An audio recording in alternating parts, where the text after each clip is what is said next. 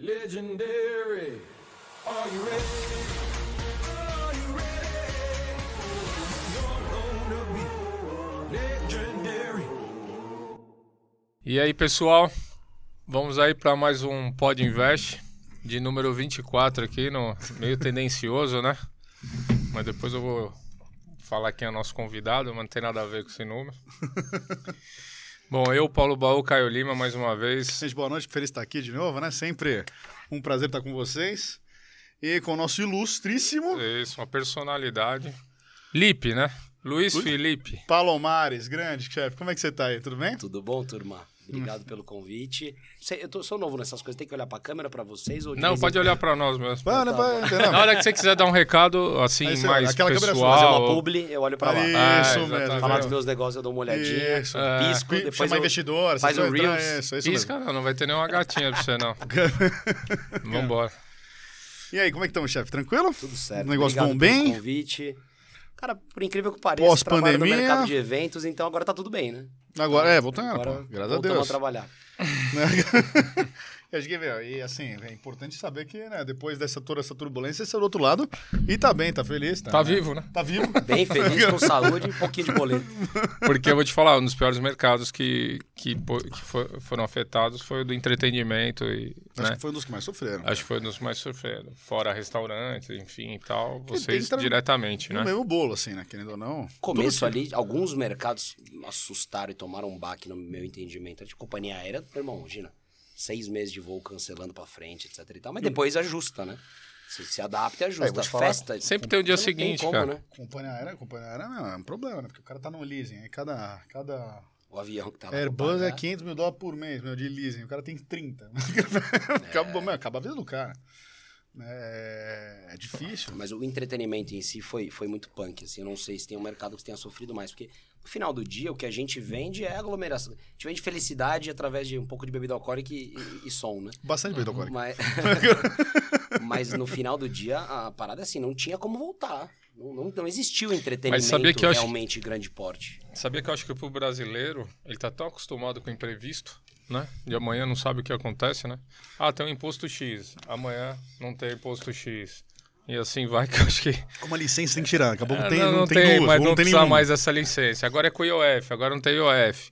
E assim vai. Então, pro empresário mesmo, eu acho que o Brasil é um dos que, Mas se adapta. que mais se adapta. Melhor laboratório pra criar, pra Nossa. criar gente criativa do, do mundo. Né? Não, exatamente. E aqui não. Você sabe que esse país aqui não é pra.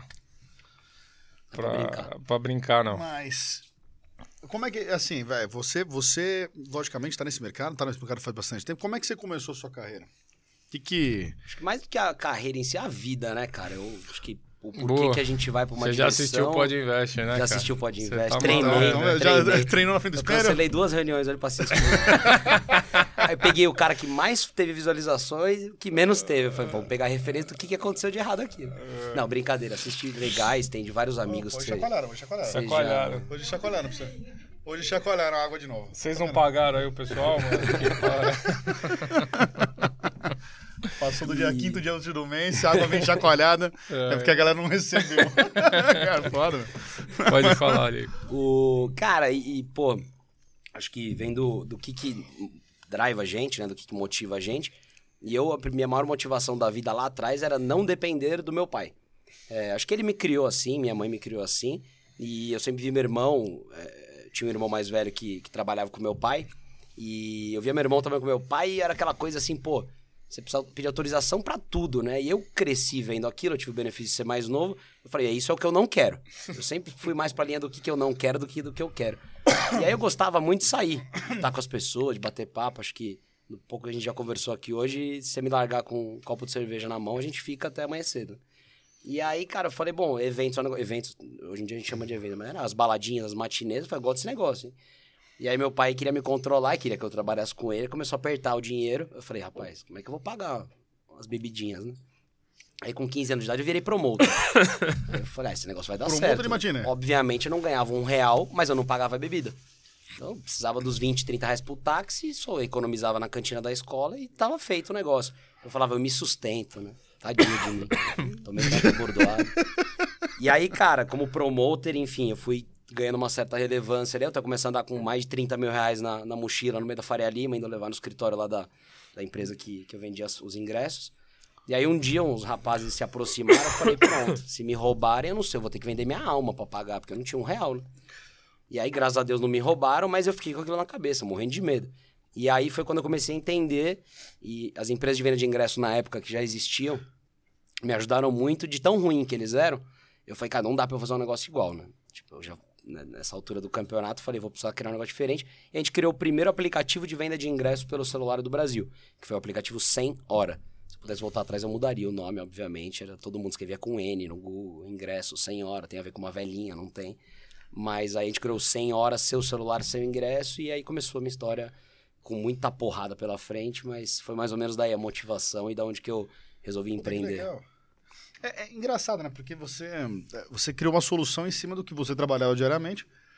E enquanto acho que muita gente que trabalhou, eu, assim, pô, a gente conhece um monte de gente, né? Que veio também como promoter, ou veio como, como vai influencer. Né? A gente chamaria hoje em dia o que seria um influencer de festas antigamente. Sim. né? Sim. Não, na verdade é, né? É, não é, tinha, mas é que não você tinha não tinha plataforma. Você não tinha plataforma, mas era um influencer de festa. Ah, tal promoter vai em tal lugar e ele, pô, leva X pessoas e isso é bom. Sim. Você não contratava, você não fazia bem, o marketing no Instagram, você fazia marketing em cima das pessoas. né? Acho que o maior gasto antigamente era o, o cara que levava as pessoas. O RP, né? o RP, as pessoas legais na sua festa. Mas é, é. E você criou uma solução. Quando muitos outros, na verdade, RPs, foram para outros lados. Porque abre, querendo ou não, tá na festa, tá na balada, te abre um. um- um- vai, uma- um conhecimento Network. um network fudido. E aí a pessoa né, acaba até deslumbrando outras coisas que às vezes não são tão rentáveis. Porque não, né, eu vi muito cara, meu, cara parar de fazer o meu cara festa, parar de fazer o que fazia para abrir a empresa, sei lá, de de Coca-Cola lá, um refrigerante, um especial, não sei o que, não sei o que lá, porque tem abertura nas baladas e acha que vai conseguir pôr, ou abrir uma Sim. cachaça, uma bebida, um Ah, negócio. tem muito parceiro, não. Antigamente o cara abriu distribuidor, abriu balada, abriu o que for e, e- não, não tentou resolver o problema, né? Sim. Eu, eu falei, cara, eu gosto do que eu faço. Não gostava muito de ficar lidando com o nego que, ah, pô, me dá um desconto. Eu falei, caralho, eu ganho 5% dessa merda. Como é que eu te dar um desconto 3% pra eu ficar com 2% de 100 reais? É 2 reais. Não vale os caras da Faria Lima que vão me assaltar ali um dia. E você foi uma solução exatamente pro seu negócio. Em vez de usar o network É. pra fazer outra coisa, você foi uma solução dentro do seu negócio. É, E eu gostava, e eu queria no final do dia, eu falei, ah, eu quero vender, meu sonho é vender 2 E- mil ingressos. E você né, foi evento. tecnologia, né? Porque você foi pra quê? Vender ingresso já era por, por, por, por aplicativo? Como é que é? Não existia venda de ingresso pelo celular, nem por aplicativo no Brasil. Tá. É, o mais próximo disso você tinha eram e-commerces, que Tá. vendiam aí, cita-se X nomes, os mais antigos do. do Mas por site mesmo. Por site e que nem tinha o ingresso online. Você tinha que retirar no PDV. Lembra quando a gente ia no cinema? Que mesmo comprando online, você tinha que pagar uma taxinha pra ir lá pegar na bilheteria? Lembra? Esse absurdo. É, Doideira e total. aí, o meu negócio, tipo, você baixava o aplicativo e já via um QR Code que era seu. Tipo, o seu RG dentro do aplicativo. Então, se você comprasse vários ingressos, todos eles estavam no seu QR Code. Então, meio que foi daí que começou a parada. E aí, meu irmão, puta, não sei se vocês querem ver a história do Senhora em resumo, mas foi uma loucura, assim. Eu não tinha um real. A gente pegou ali dois mil reais. Mas as um, melhores histórias reais, aqui são partem daí, tá? É que hoje em dia, né, fala assim, ah, tive uma ideia, aí vai, bota no PowerPoint, acha um louco pra botar 100 mil reais, chama de Family and Friends e Venture nananá. E, meu irmão, é tudo muito mais fácil, né? É isso mesmo, pior que é isso aí. Um mesmo. venture capital, aqui, que vai fazer, não sei o que, babá. Porra, os Venture Capitals hoje em dia fazem negócios geniais, com inúmeras bolhas que eu vejo por aí, inclusive, né? Não, São eu aquelas empresas que tomam X milhões de prejuízo mês, que eu acho um absurdo. É, uma porrada de empresa excelente pra investir, mas não dá um real de lucro, só dá prejuízo. É, Você vai lá, tem muita caceta, como? startup que... Agora mudou um pouquinho, né? Deu uma melhorada. O Vale do Silício começou a dar uma cortada nessa tendência aí. Acredito eu É que melhorou. É que, né, eu sempre falei isso, na verdade. É, valuation não, não substitui lucro. Exato. Nunca substituiu. É. Então, você ah, lucra pouco, mas valuation é gigante. Legal. Makes Né? sense, Não lucra, vai. mas é gigante. Legal. Dá toma prejuízo, ah, é gigante. Mas tudo bem, você vende uma empresa com prejuízo, quem compra? É difícil. Entendeu? Ah, já compramos. Vem comprando nos últimos 15 anos, mas... Tá. Make, né? Você Oi? tem que maquiar. Mas- aí é vertical, aí é outro rolê, né? Aí Ente- tem que ser uma parada assim, meu irmão. Puta, verticalização de um determinado mercado através de uma empresa que, em vez de né, ter lucro, o cara, puta, investia muito mais em marketing. Ok, qual que é o DRE ajustado do cara por aí vai. É, Isso Mas mesmo. enfim, deixa esse papo muito técnico, não. Bora contar, bora contar as bagunças que eu fiz. E aí, cara, é, o Senhora, acho que muito mais do que eu, ou do que eu e os, os caras que acabaram criando o negócio comigo, Um abraço pro meu sócio João Molo, maravilhoso. Até hoje a gente é sócio. Meu braço direito em tudo que eu penso, respiro e faço. É, a gente, cara, criou a parada sem um real. E aí, meu irmão, os primeiros dois eventos que foram pro ar, eu falei, top. Eu preciso pagar o cara 30 dias após o evento, que esse dinheiro eu já vou contratar um funcionário. Porque a hora que eu tiver que pagar ele, eu pego o dinheiro do próximo evento e dou pra ele. E o dinheiro desse próximo, eu me alavanquei no Você deu uma negócio. alavancadinha dentro do negócio. mesmo. Alavancadinha não, 110%. assim. Precisava criar um negócio. E deu certo. E o negócio começou a dar dinheiro, Ah, começou a a crescer, graças a Deus. Sem investidor nenhum, não tinha muito essa moda. E depois veio uns loucos no mercado de ingresso levantando milhões. E, e- e- o negócio continuou não dando lucro, porque era um mercado que. Quando a gente entrou era bom, eu cobrava ali 12% de taxa, mais 3% do cartão, mais não sei o quê. Aí vem os malucos com dinheiro de fundo que não sabe onde vai parar o, o- o dinheiro. E começa 5% de taxa, 4% de taxa. Destruiu o mercado em 2017, 16 para 17. Mas 2012, 13, 13, 14, 15 foi lindo. 15, porra, era 95% das festas de São Paulo estavam no Senhora. E foi, foi muito legal, assim, foi uma experiência muito interessante, contratando gente a rodo. A gente chegou a ter 48 pessoas internas no escritório. Tesão. Mais 160 ou 170 na rua em eventos num mês, assim, na média. Pô, 200 funcionários faz 150 flutuantes, mas 40, né, 50 pessoas dentro. Eu, com 23 anos de idade, no último ano do INSPER, e a... Aí faltava uma matéria pra sair, né? A professora, dona, dona Lúcia, quis me reprovar em marketing. Aí eu falei, dona Lúcia, eu tenho 50 famílias praticamente que dependem de mim. Se a senhora me reprovar, fudeu. Vou ficar voltando aqui todo dia pra fazer uma matéria no INSPER. Aí ela, não, não sei o que, tal, tal, tal. Vamos tentar na prova final, tal. Quanto que eu tenho que tirar? 9.6. Eu falei, nem venho na sua aula, eu tenho reunião nesse horário. é sexta tarde. Cara, foi uma loucura, assim, mas, mas eu consegui passar lá, enfim. Fiz uns trabalhos extracurriculares de literalmente ler o livro e É, resumir fala, pra quão, ela. quão bonita era a Dona Lúcia, né? Brincadeira. A Dona Lúcia, não, ela foi maravilhosa comigo. Não, ela, ela salvou minha vida. Mas aí, bicho, 2015, 15, pode- não, foi 15. Foi, foi assim, o maior aprendizado da minha vida profissional, com certeza. E eu nunca contei isso em lugar nenhum, spoiler aí. É, A gente chegou, a gente lançou uma. Sabe aquela coisa de empreendedor, tá dando tudo certo e vambora, foda-se? Cara, um sócio nosso lá de tecnologia, ele virou e falou assim: vamos fazer um negócio de transferir ingresso. Eu falei, genial. E a gente sempre, a gente é muito. Sempre gostou de organizador de evento, até hoje tal. Os caras são muito parecidos, a gente quer ajudar de alguma forma. Eu falei, bicho, vamos lançar esse negócio. Porque aí no final do dia você abre venda e faz o marketing assim, compra aí. Se você não quiser, você transfere para alguém. Porque era titularidade única, não, é, não transferível, aquela coisa chata. Você fala assim, eu não sei se eu vou no evento, eu não vou comprar. A partir do momento que a gente tem uma ferramenta de transferência que o senhor avaliza essa transferência, não era um second market, eu não ganhava de novo aí. Tá. Eu só transferia o direito. Só que no final do dia o Caio espredava e te vendia com 100 reais a mais, 200 reais a mais. O que aconteceu? Ficou bom para todo mundo. O dono do evento vai dar sold out antes e ainda rola um second market para os clientes ali Tá. que não querem ir, ele manda pro amigo dele. Bom, o que, que aconteceu? Gente lançou isso em novembro ou dezembro, voamos, foi animal. Tipo assim, o mercado pirou com a, com a funcionalidade. Nessa época, um determinado concorrente estava entrando no mercado, já foi pro saco, desapareceu, não tinha uma festa mais que o cara vendia. Eu falei, nossa, voamos, né? Foi quando eu comprei meu primeiro carro, caro. eu nem tinha dinheiro para comprar, pedi pro meu irmão ajudar na época. Aí eu, empreendedor, 50 funcionários, a empresa dava 5 mil reais de lucro por mês. Fui lá e comprei uma BMW. Eu falei, nossa, que retardado mental. Eu tinha uma tendência muito grande a gastar 100% ou mais do que eu ganhava. Porque no final do dia, 110%. antes, antes, de vir, antes de vir o próximo cartão de crédito, já ia ter vindo o salário do mês que vem, tá naquela. Você se alavanca até no cartão. Bom. É, ainda usa aquela desculpa assim, ah, mas dá milhas, né? Enfim, bom. Aí, bicho, chegamos do, do, do Réveillon e a gente tinha vendido muito Réveillon e mais carnaval ainda. Camarote Salvador, Camarote Brahma. Você fez Insper, né? Tudo fiz INSPER. Acho que eu tava me formando, eu tinha recém-formado. Hum. E assim, meu pai nunca, depois dos meus, acho que 21, 22 anos de idade, me deu um real, nem minha mãe. Eu, inclusive, devolvi um carro pra eles em casa ali numa altura do campeonato. Uma briga familiar? Tipo...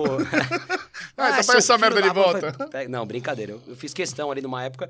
Eu falei, não, porra, eu comprei um outro carro e esse aqui tá desuso. Ele, mano, vende e fica com dinheiro. Eu falei, não, caralho, você me deu tudo na vida? né? Acho que não faz sentido se eu conseguir comprar um sozinho e tal. Porque obviamente não foi a BMW, foi um carro mais antigo, antes da BMW. Mas aí o que aconteceu foi o seguinte. Quando a gente chegou em janeiro ali pra fevereiro, Começou a vender muito o carnaval, mas muito mesmo, assim. Na época não tinha ingresso de mil, mil e poucos reais e já tinha, já tava começando. E aí começou a vender muito, tipo assim, 10 vezes mais do que vendia. O pessoal falou, Luiz, tá vendendo demais. Eu falei, lógico, primeira vez que a gente entrou na Sapucaí, primeira vez que a gente entrou não sei onde. Falei, tá tudo bem, vambora. Você já ouviu falar de chargeback? Você sabe que pra você ser especialista em alguma coisa, não adianta, não adianta você estudar, você tem que se fuder com aquele assunto. É lógico. E eu hoje sou um especialista em chargeback, porque em 48 horas a gente conseguiu perder 6,8 milhões de reais, que não eram nossos. Então, dos 20 milhões que a gente transacionou em três meses ali, em 60 dias, sei lá, tinha um pouquinho que era nosso. Só que o dinheiro todo de donos de evento caiu na nossa conta. Ao passo que desses 20 milhões, um terço era fraude, e aí eu conto exatamente como foi isso, me ligam da Cielo e falam, meu irmão, o que, que vocês fizeram? E aí eu consegui, depois de N conexões, etc., chegar até o CFO da Cielo, da época, e falei, cidadão, você tá com algum problema no sistema aí, que você estornou tudo que eu tinha recebido nos próximos 10 dias, que era 6,8 milhões de reais.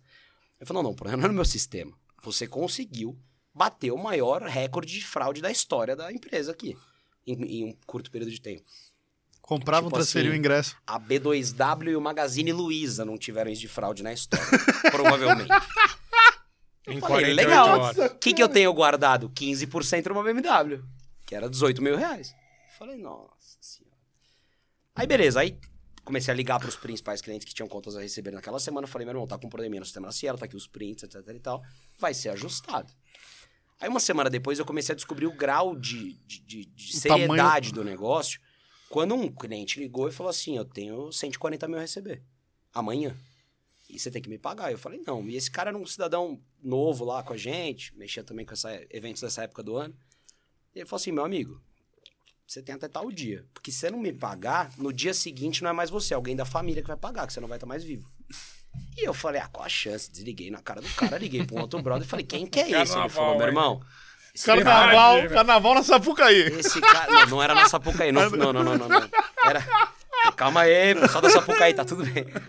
É, mas era um pessoal que fazia, um, um cidadão específico aí que fazia evento nessa época. Eu falei, bom, tomara que ele nem assista.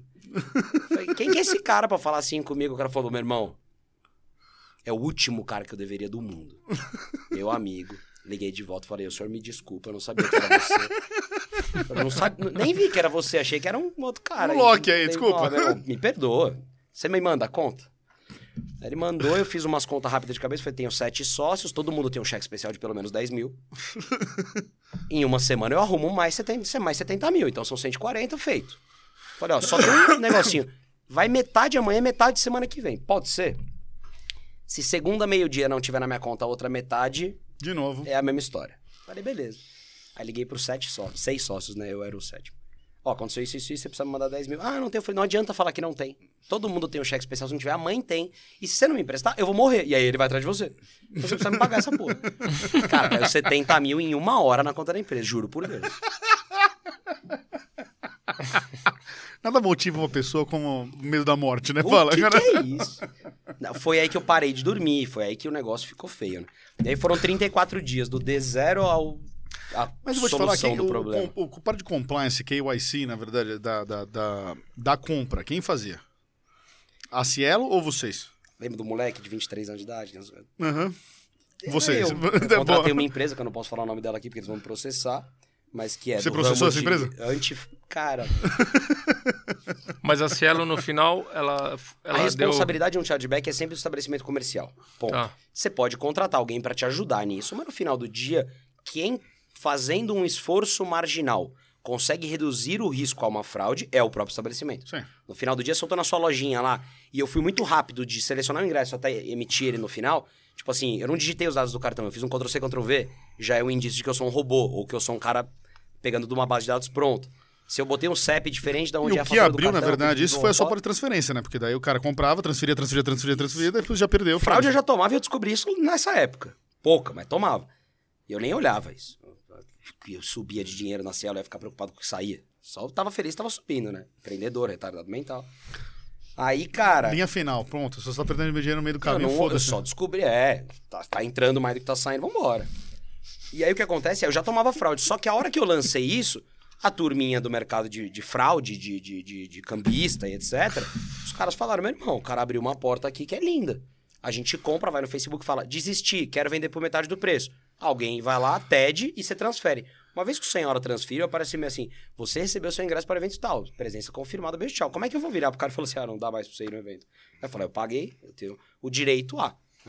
O certo seria eu auditar de novo aquela transação antes de transferir para saber se não é uma transação suspeita e eu não tava nem aí para isso. Na verdade, você tinha que transferir depois de, sei lá, 72 horas, só, só abre a porta depois de uma semana, que daí caiu o dinheiro. Mas, Bom, aí, É, aí você não No arrumou. final do dia eu precisava ter auditado aquela venda, né? Eu não arrumou- tava auditando nem se não fosse transferir, nem se fosse transferir. Que ano foi isso? 15. Aí você arrumou um buraquinho de 6 milhões e meio na, em 2000. 6,8 milhões de reais. 6.8. Vamos assumir que eu tinha Faltou 100 pau 300 de... mil, 300 mil faz diferença. Em Vamos- vamos assumir, 2015, é. mano, sem dinheiro. Vamos assumir Puta que, 100 pariu. pau tivesse no caixa da empresa, 6,7 milhões negativo. E aí eu falei, meu irmão, nem minha família vai ter esse dinheiro. E não tinha mesmo, não tinha. É, nem a família de todos só junta, não vai ter arrumar esse dinheiro, é muito dinheiro. Eu sentei com um mentor meu, ele falou assim, a única certeza que eu posso te dar é que você não vai levantar esse dinheiro em 30 dias. Até porque o argumento pra você levantar vai ser qual? Tô dando um descontinho no valuation ou perdi 7 milhões em 48 horas? Eu falei, é, definitivamente não vai ser o caminho. Eu falei, bom, tenho dois caminhos. Primeiro, pedir prazo pros meus clientes. Aí eu liguei pros dois maiores e falei, ó, os caras que mais eu aprendi na vida profissional, inclusive juntos, e que depois disso e depois do que a gente fez, eles nunca mais deixaram de trabalhar com a gente, até hoje a gente tem uma relação ótima, porque, é, falando da empresa de ingresso, né? Porque os caras falaram, pô, se o cara tem um problema desse tamanho e resolveu o BO, é porque os caras são ponta firme. né? Mas liguei pros dois e falei, ó, é o seguinte, aconteceu isso, isso e isso, não é um problema na Cielo, foi um problema meu, a única certeza que eu tenho é que eu vou te pagar, só que vai levar um tempinho. Um me deu 40 dias, o outro deu 30. Nossa, Não, puta hein? tempo, hein, caralho? Pô, Puta resolveu o problema. E aí os caras falam o seguinte: no final das contas, no final das contas, é assim, se você pagar, porra, você honrou um compromisso depois de um baita problema, vamos seguir junto. Se você não pagar, a gente vai contar pro mercado inteiro. Eu, não, fechado, desliguei o telefone e falei, meu sócio, cara, mas por que, que eles não contam pro mercado inteiro agora e me obrigam a pagar? Aí eles falaram, acho que eles não querem contar pra ninguém, porque se contar pra alguém, todo mundo vai sair daqui, a gente não pode continuar como faturando pagar. pra pagar a conta. Sim. Eu Falei, ó, tá aí um ponto interessante. E aí foi, beleza, vamos atrás do dinheiro. E aí, cara, eu sentei com um dos meus sócios e falei assim, Fábio, o Fábio nessa época perdeu metade da- do cabelo dele. Se estiver assistindo, aí vai me xingar depois. Fábio falou, meu irmão, isso não é pra mim, eu não consigo dormir, tô passando mal. e aí quando você pega o cara que é a sua maior referência, o Fábio era um mentor que virou meu sócio. E ele fala, fudeu, não tô conseguindo dormir, só sobrou você.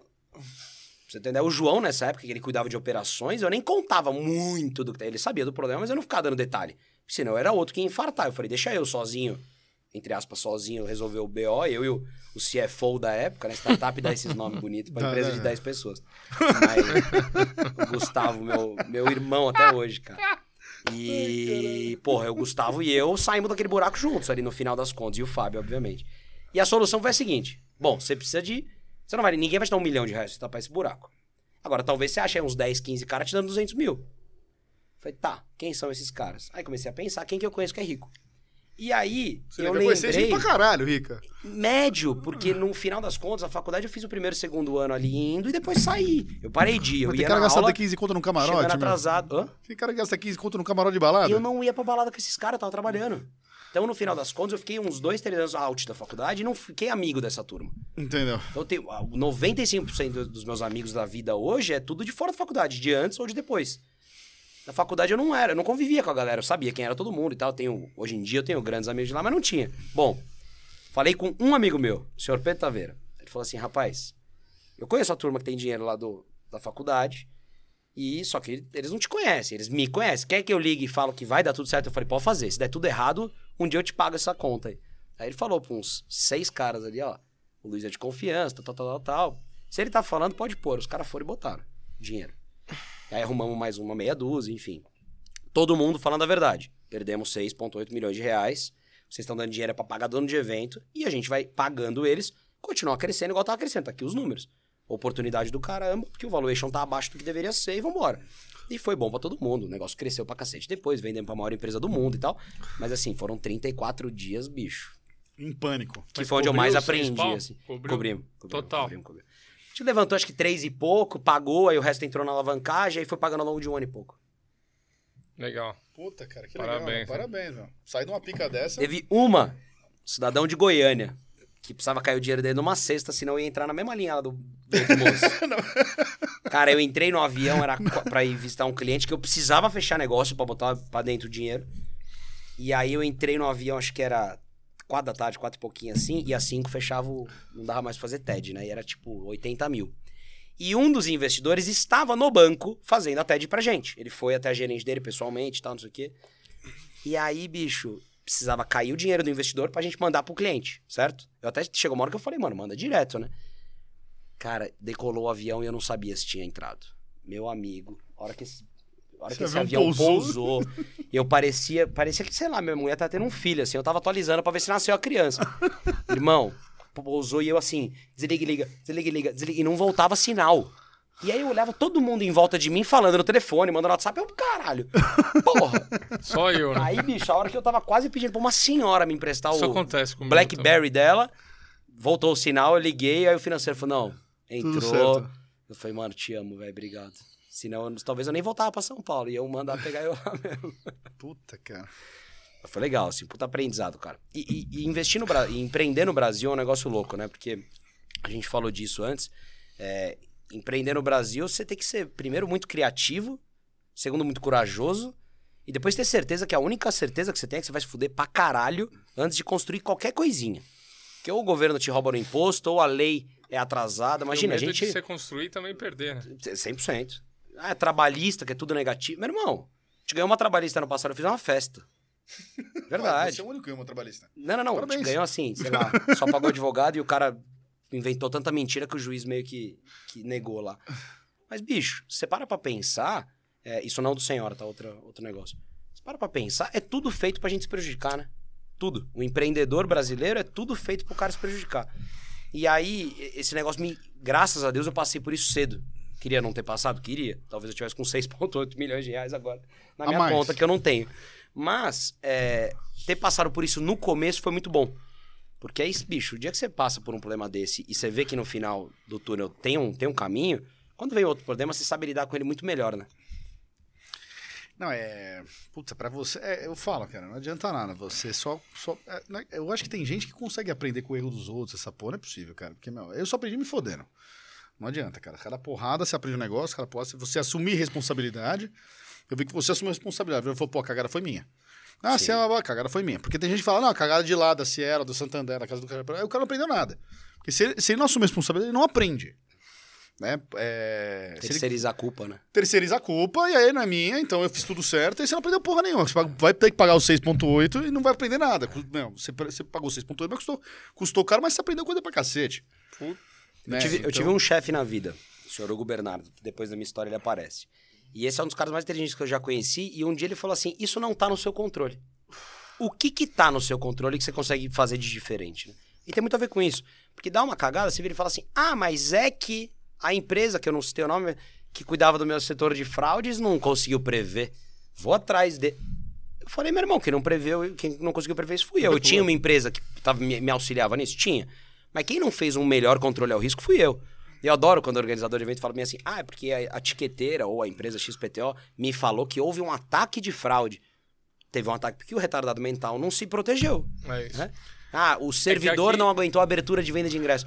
Meu amigo, um dia a gente abriu um evento lá que entrou 220 mil pessoas ao mesmo tempo. Eu falei, que que é isso, gente? É o Rock in Rio que alguém abriu? O que que vocês fizeram? Era um evento de carnaval no Nordeste que era um sucesso absoluto. E o dono tirou da cabeça que ele queria fazer só venda online naquele ano. Cara, ele abriu a hora que começou a subir os números lá. Eu falei, esquece, não tenho meia dúvida que vai cair, já faz um anúncio aí. Caiu do- 30 segundos depois. Eu falei, meu irmão, eu não tava preparado. Inclusive, se você me avisasse desse volume, talvez eu nem ia falar que ia vender. Não- Você tem que admitir a parada e saber como resolver. Se dá pra resolver. Se não dá pra resolver, você fala a Nossa, verdade. uma série de coisas, quantidade de servidor, cara. Esquece. Não, adi- não adianta, e não adianta ser, meu. É, ah, coloca pro servidor. Não, a culpa é sua. Você de ter meu, né, provisionado o servidor para aquele tipo. é, não adianta. Se você prender. Né, se você assumir culpa, não terceirizar a culpa, como você disse, né? Se você assumir culpa, você aprende.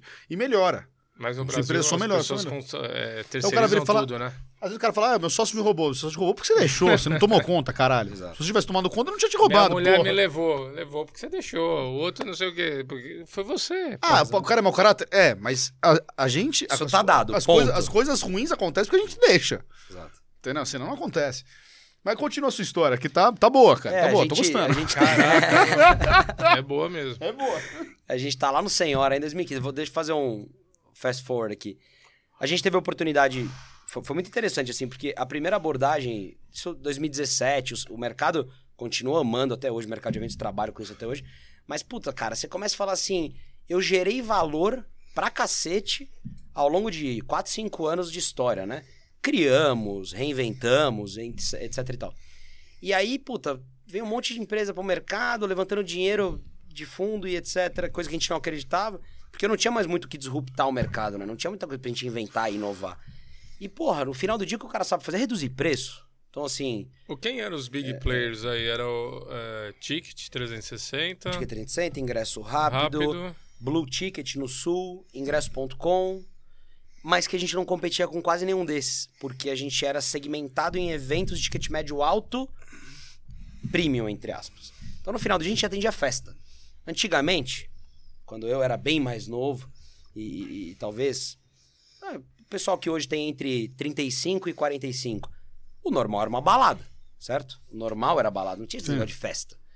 E eu vivi ali, quando eu era promoter antes do Senhora, uma fase onde começou a mudar, o negócio começou a virar festa. De clubinho. É a mesma coisa, Bababá. em teoria, mas é num lugar diferente, uma cenografia diferente. Imagina, na época que você ia... Pô, eu comecei na Woods, né? Tenho muito respeito a- a- ao Rafa Cetrac, que é o dono da Woods, porque foi ali que eu aprendi sobre balada. Mas, pô, você ia na Woods toda sexta-feira, meu irmão. Inclusive o cantor era igual. né? Mesma pessoa. Mesma pessoa. Tanto que depois ele criou os eventos Woods, etc e tal, e foi um puta sucesso e tal. Mas é isso, você- vai numa balada que não muda a cenografia, não muda o lugar, não muda o Da público, galera. não muda o artista. O ambiente é sempre o mesmo. Porra, né? não dá. Praticamente. E, e a gente vem, eu, não a geração nova agora, pessoal mais novo, mas minha turma ali, o 25 a 35, eu diria, cara, a gente vem numa parada de, porra, a gente teve experiências quando novo, com 18 anos de idade, que cada semana estava num lugar diferente. Clubinho, aí na outra você vai na, na farofada, aí na outra você vai no, na Sim. festa do Tim no interior, que é um outro negócio. Nossa, tinha festa do patrão. É. É. E aí, cara, foi muito louco, assim, porque a gente viveu o nascimento e explosão das festas. É, E, e- e- e- e o Senhor, ele sempre foi segmentado nisso, né? Então, ah, big players, porra, chegamos a ter ali alguma concorrência e tal, mas a maioria das festas vem, trabalhavam com a gente. E depois com mais um ou dois players que apareceram. Ainda existe essas festas, sabe? Cara, grandiosíssima maioria, Ah. sim, sim, sim. Hum. Nossa, é, é coisa... Que Festa que tem nome, né? festa que tem história, e festa que, que que faz até, bem feito e não faz só pensando no resultado até financeiro. morreu balada. Até né, cara? hoje, até hoje. É balada, é- assim, hoje em dia você tem quatro, cinco baladas em São Paulo pra esse público das festas e que são um sucesso, por isso que estão lá até hoje, o Vila Mix, ou você tem lá a Nine, você tem lá o a Teto e etc.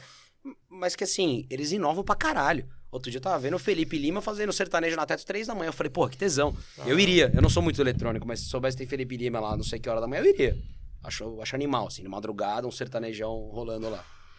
Mas enfim, isso aí, vamos pular um pouquinho de, de festas pra, pra venda. A gente foi abordado numa época do mercado onde a margem era horrível. Você vai comigo, então. Avisar sua esposa que eu não Fala sei com a o mulher, a nome. mulher tá ali, ó. Tá aqui? Vai comigo, vai comigo. Mas você pode ir junto. É, inclusive, você deve ir junto, por favor. Não, ela tem que ir junto, né? E aí, cara, no final das contas, o que aconteceu? Puta, uma época do mercado ali, as festas também se degladiando, e VIP, VIP, VIP, VIP, a gente chama de VIP-out, né? Quando não vendeu ingresso, você vai lá e dá VIP-out. Envia 30 mil ingressos QR Code por e-mail, enfim, uma tristeza pro mercado, que começou a destruir o mercado. É, E tinha muita aí- festa com VIP que depois é, que o cara falava, não, mas eu, eu performo no bar. Mas, Uhum. mas acabava com a festa, né, Só cara? que aí você destrói o mercado, né? Na Porque vira é uma, desculpa, concorrência né? O cara ridícula. não quer tirar o pé e fala, pô, agora vai converter em outro lugar, mas não vai. Me explica uma coisa. Você tem um share of wallet X do bolso do cliente que vai em festas. Por que, que você precisa fazer uma festa em São Paulo que antes você cobrava 100 reais seco? E pelo fato de você ter dado VIP em duas ou três, agora você nunca mais vai conseguir vender 100 reais seco. E a festa do patrão, até hoje, custa mil reais o ingresso, todo mundo paga. Porque o patrão nunca virou e falou assim, dá VIP-out. Ah, teve um patrão que vendeu menos, por exemplo. Não, não aconteceu que eu tenha memória disso, mas...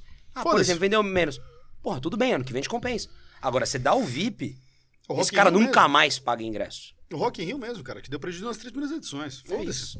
Se você não, se Vou você segurar, não ensina o mercado. eu não eu não posso que o foder o mercado, eu não é, posso foder meu- Se você não meu ensinar o mercado evento. que o VIP é, é, dá um tiro na cabeça, já era. Já era. Festa Mas do aí- patrão, quem fazia era um amigo meu, Escopel, né? Produções também, né? Cara, eu lembro do Saulo na minha época de patrão, produtor. Escopel, Treta. Escopel fazia. Scopel Produções. Saulo, Elinho, Ana, a turma toda ali, porra, me ensinaram muito. E aí, 2017, a gente nessa época de mercado, com muito VIP, taxas cada vez menores, enfim. Eu gastava mais tempo conversando com o adquirente, falando, ó, a gente vai perder o cliente de X milhões porque você não me diminuiu o crédito. O cara falava, mas cacete, mais, né? E eu falava, a culpa não é minha, é do concorrente. Inclusive, o concorrente vende com você, então você deve estar com a dele menor. Ou o cara é louco e tal, enfim. É, aí a gente foi procurado pela Eventbrite, que era a maior empresa do mundo de venda de ingressos pré-pandemia. Pós-pandemia nem sei se tem uma maior do mundo, porque o pessoal tá voltando agora, né? Mas é, é capital aberto hoje em dia, na bolsa, etc e tal. Eu falei, cara, acho que faz sentido. Não, mi- mentira. Primeiro me procuraram, eu falei assim, nem fudendo, não vendo minha empresa por nada no mundo. Desliguei. Aí esse mesmo cara me procurou depois, eu atendi. Ele falou, não, não, eu falei, nem fudendo, tá. Puf. Até porque a gente tinha uns papos no mercado pra, pra se juntar com os outros caras grandes e parar de reduzir preço. E aí, cara, um belo dia lá deu um, deu um pastel em uma das relações de com outro cara grande, porque o fundo de investimento deles tirou o aporte, que ia fazer as mentiras que inventam. E aí, meu irmão, eu fiquei tão puto que eu liguei pra esse cara, igual, bicho. né, mano? Nossa, a história mesmo. É, tudo parecido, né? Ah, porque o fundo tirou, aham. Tá. Tá bom. E o, o MOU e o NDA. Ah, mas tem uma cláusula. Tá, valeu, obrigado, irmão. O É. cara joga um monte de sigla e fala, é, tá aqui. É, vai. E a nossa Dá um dicionário. Venture SWOT, Venture o Não round. sei o que, Smart, e vai assim, vai, vai acelerando, É cara. isso. É isso, cara, não tem o que fazer. Que o modus operandi. Mano, Aí, cara, eu liguei pra esse cara. Eu falei, vamos sentar, vamos bater um papo, vamos entender como é que a gente pode fazer um negócio junto. E eu não queria vender, eu queria realmente fazer a maior empresa de venda de ingresso do mundo. Meu negócio era esse. Só que aí eu sentei com esse cara, começou a me explicar e falou o seguinte: vamos lá. A gente não vai te comprar. A gente vai meio que te comprar com um Pepsi Control aí, um caminho pra gente chegar no controle quem sabe onde ia comprar. Falei, pô, faz sentido. Cara, no meio das negociações, fui para os Estados Unidos, voltei, eles vieram, o. Eu falei assim, cara, faz sentido, mas do jeito que tá, não vai parar de pé. Eu falei, vamos fazer um formato de venda, e aí eu viro sócio de vocês no negócio de vocês. Que vai abrir capital, etc. Faz mais sentido. E, pô, o negócio de vocês, vocês não estão zero pensando em lucro. Vocês estão abrindo capital, meu irmão. Deve ser outra. Acredito eu, né? Eu ainda tava de fora. Tô aqui falando nenhuma informação confidencial. Spoiler. Pra um monte de gente ouvir. E Vai ficar aí gravado? eu falei, cara. A gente corta essa parte do ao vivo. Aí eu falei, cara, faz mais sentido. E, bom, deu certo, por incrível que pareça. Uma empresa brasileira, que o dono falava comigo, mais de uma, a gente não fez negócio. Com empresa gringa, compliance, o cacete deu certo. Ou seja, acho que o problema não era a gente, né? Nas outras, nas outras histórias que não pararam de pé. Cara, deu certo pra mim, foi um puta aprendizado. Pros meus sócios, o pessoal da fraude foi bom, pra todo mundo foi bom, né? Tem uma história aí de sucesso de caralho. Investi na menor, provavelmente, empresa de ingresso, porém pioneira, inovadora e tecnologia. E, pô, vender pra maior do mundo. Então fez sentido, participamos do IPO, etc e tal. E aí que eu descobri que o corporativismo é o meu maior inimigo do mundo e pra sempre eu vou odiar. Porque, meu irmão, quando você vai pra uma empresa muito grande, o último interesse que tá alinhado é, é, é o da equipe, assim, tipo. O cara que larga a caneta às seis da tarde. Nossa. O cara que te fala uma coisa aqui, depois você passa na frente da sala de reunião e tá falando outra coisa diferente do que te fala. Nossa, aí começa a politicagem. E, porra, eu cresci dentro de uma startup, né? Que foi o Senhora. E, pô, no Senhora, meu irmão, não tinha uma cesta que nego não fazia happy hour na empresa sem querer ir embora. Pô, no mercado corporativo, na média que eu tive contato, a grandiosa maioria deu seis horas, o cara já sumiu. Né? Tipo, com esse, com esse corporativismo que existe hoje em dia, e é um tema delicado de falar, muita empresa acaba criando, meu irmão, relações estritamente profissionais entre as pessoas. Né? Porque você puta, tem muita filha da putagem, etc e tal. Eu falei, cara, não é isso que eu quero minha vida. Eu vou sair daqui. E aí, enfim, já tinha cumprido os períodos XYZ. Falei, vou sair. E vou pegar um periodinho meio sabático. Aí foi que eu criei, eu, enfim, gostava muito de carne, já tinha feito uns cursos e tal. Criei o Cheparrilha. O Cheparrilha foi o maior exemplo e a maior amostra grátis de que restaurante não dá dinheiro, na média.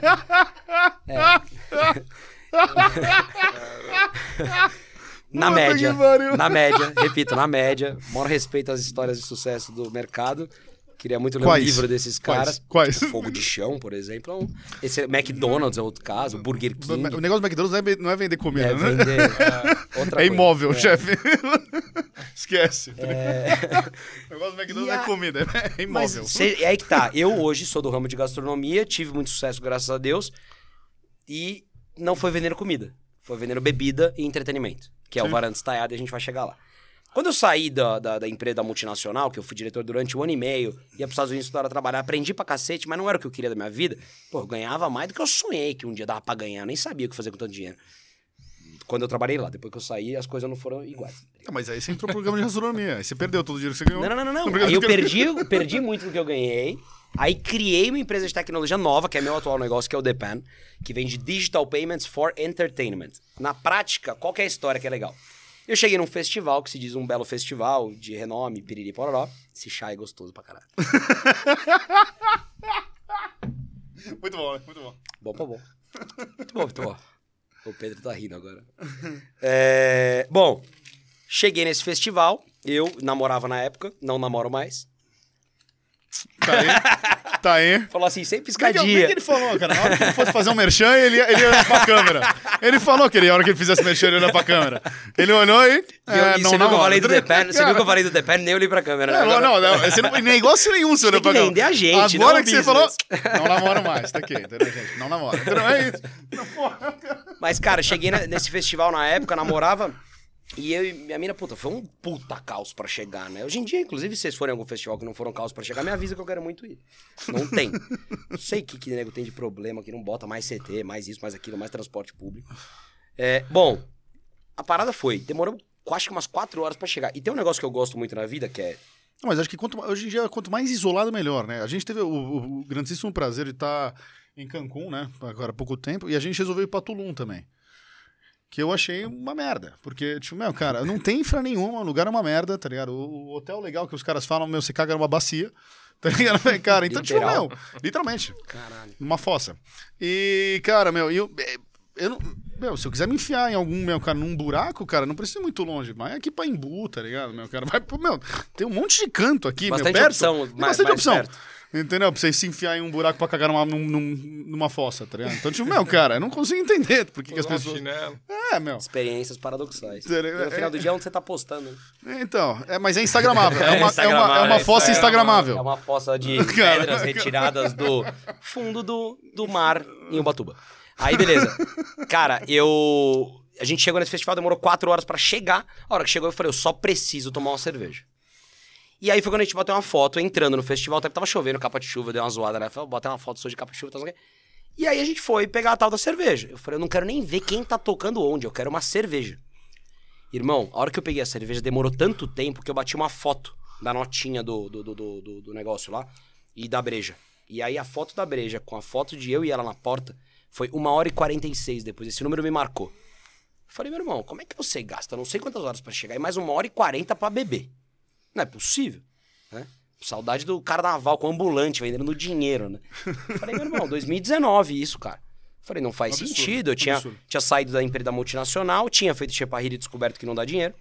Aí eu falei, meu irmão, acho que o mercado de eventos ainda tem algum negocinho aí que eu posso ajudar. Eu queria sair, eu queria ir pra outros mercados, só pra não ficar, imagina eu velho vendendo ingresso, vendendo consumação. Eu falei, pô, sei lá, vamos mexer com outros negócios. E nenhum dos que eu tava olhando e estudando entrar na época evoluiu e nenhum deles me chamou muita atenção. Aí quando eu vi esse problema do cartãozinho lá de consumação no evento, ou de comprar fichinha, XPT, eu falei, cara, tem uma oportunidade aí.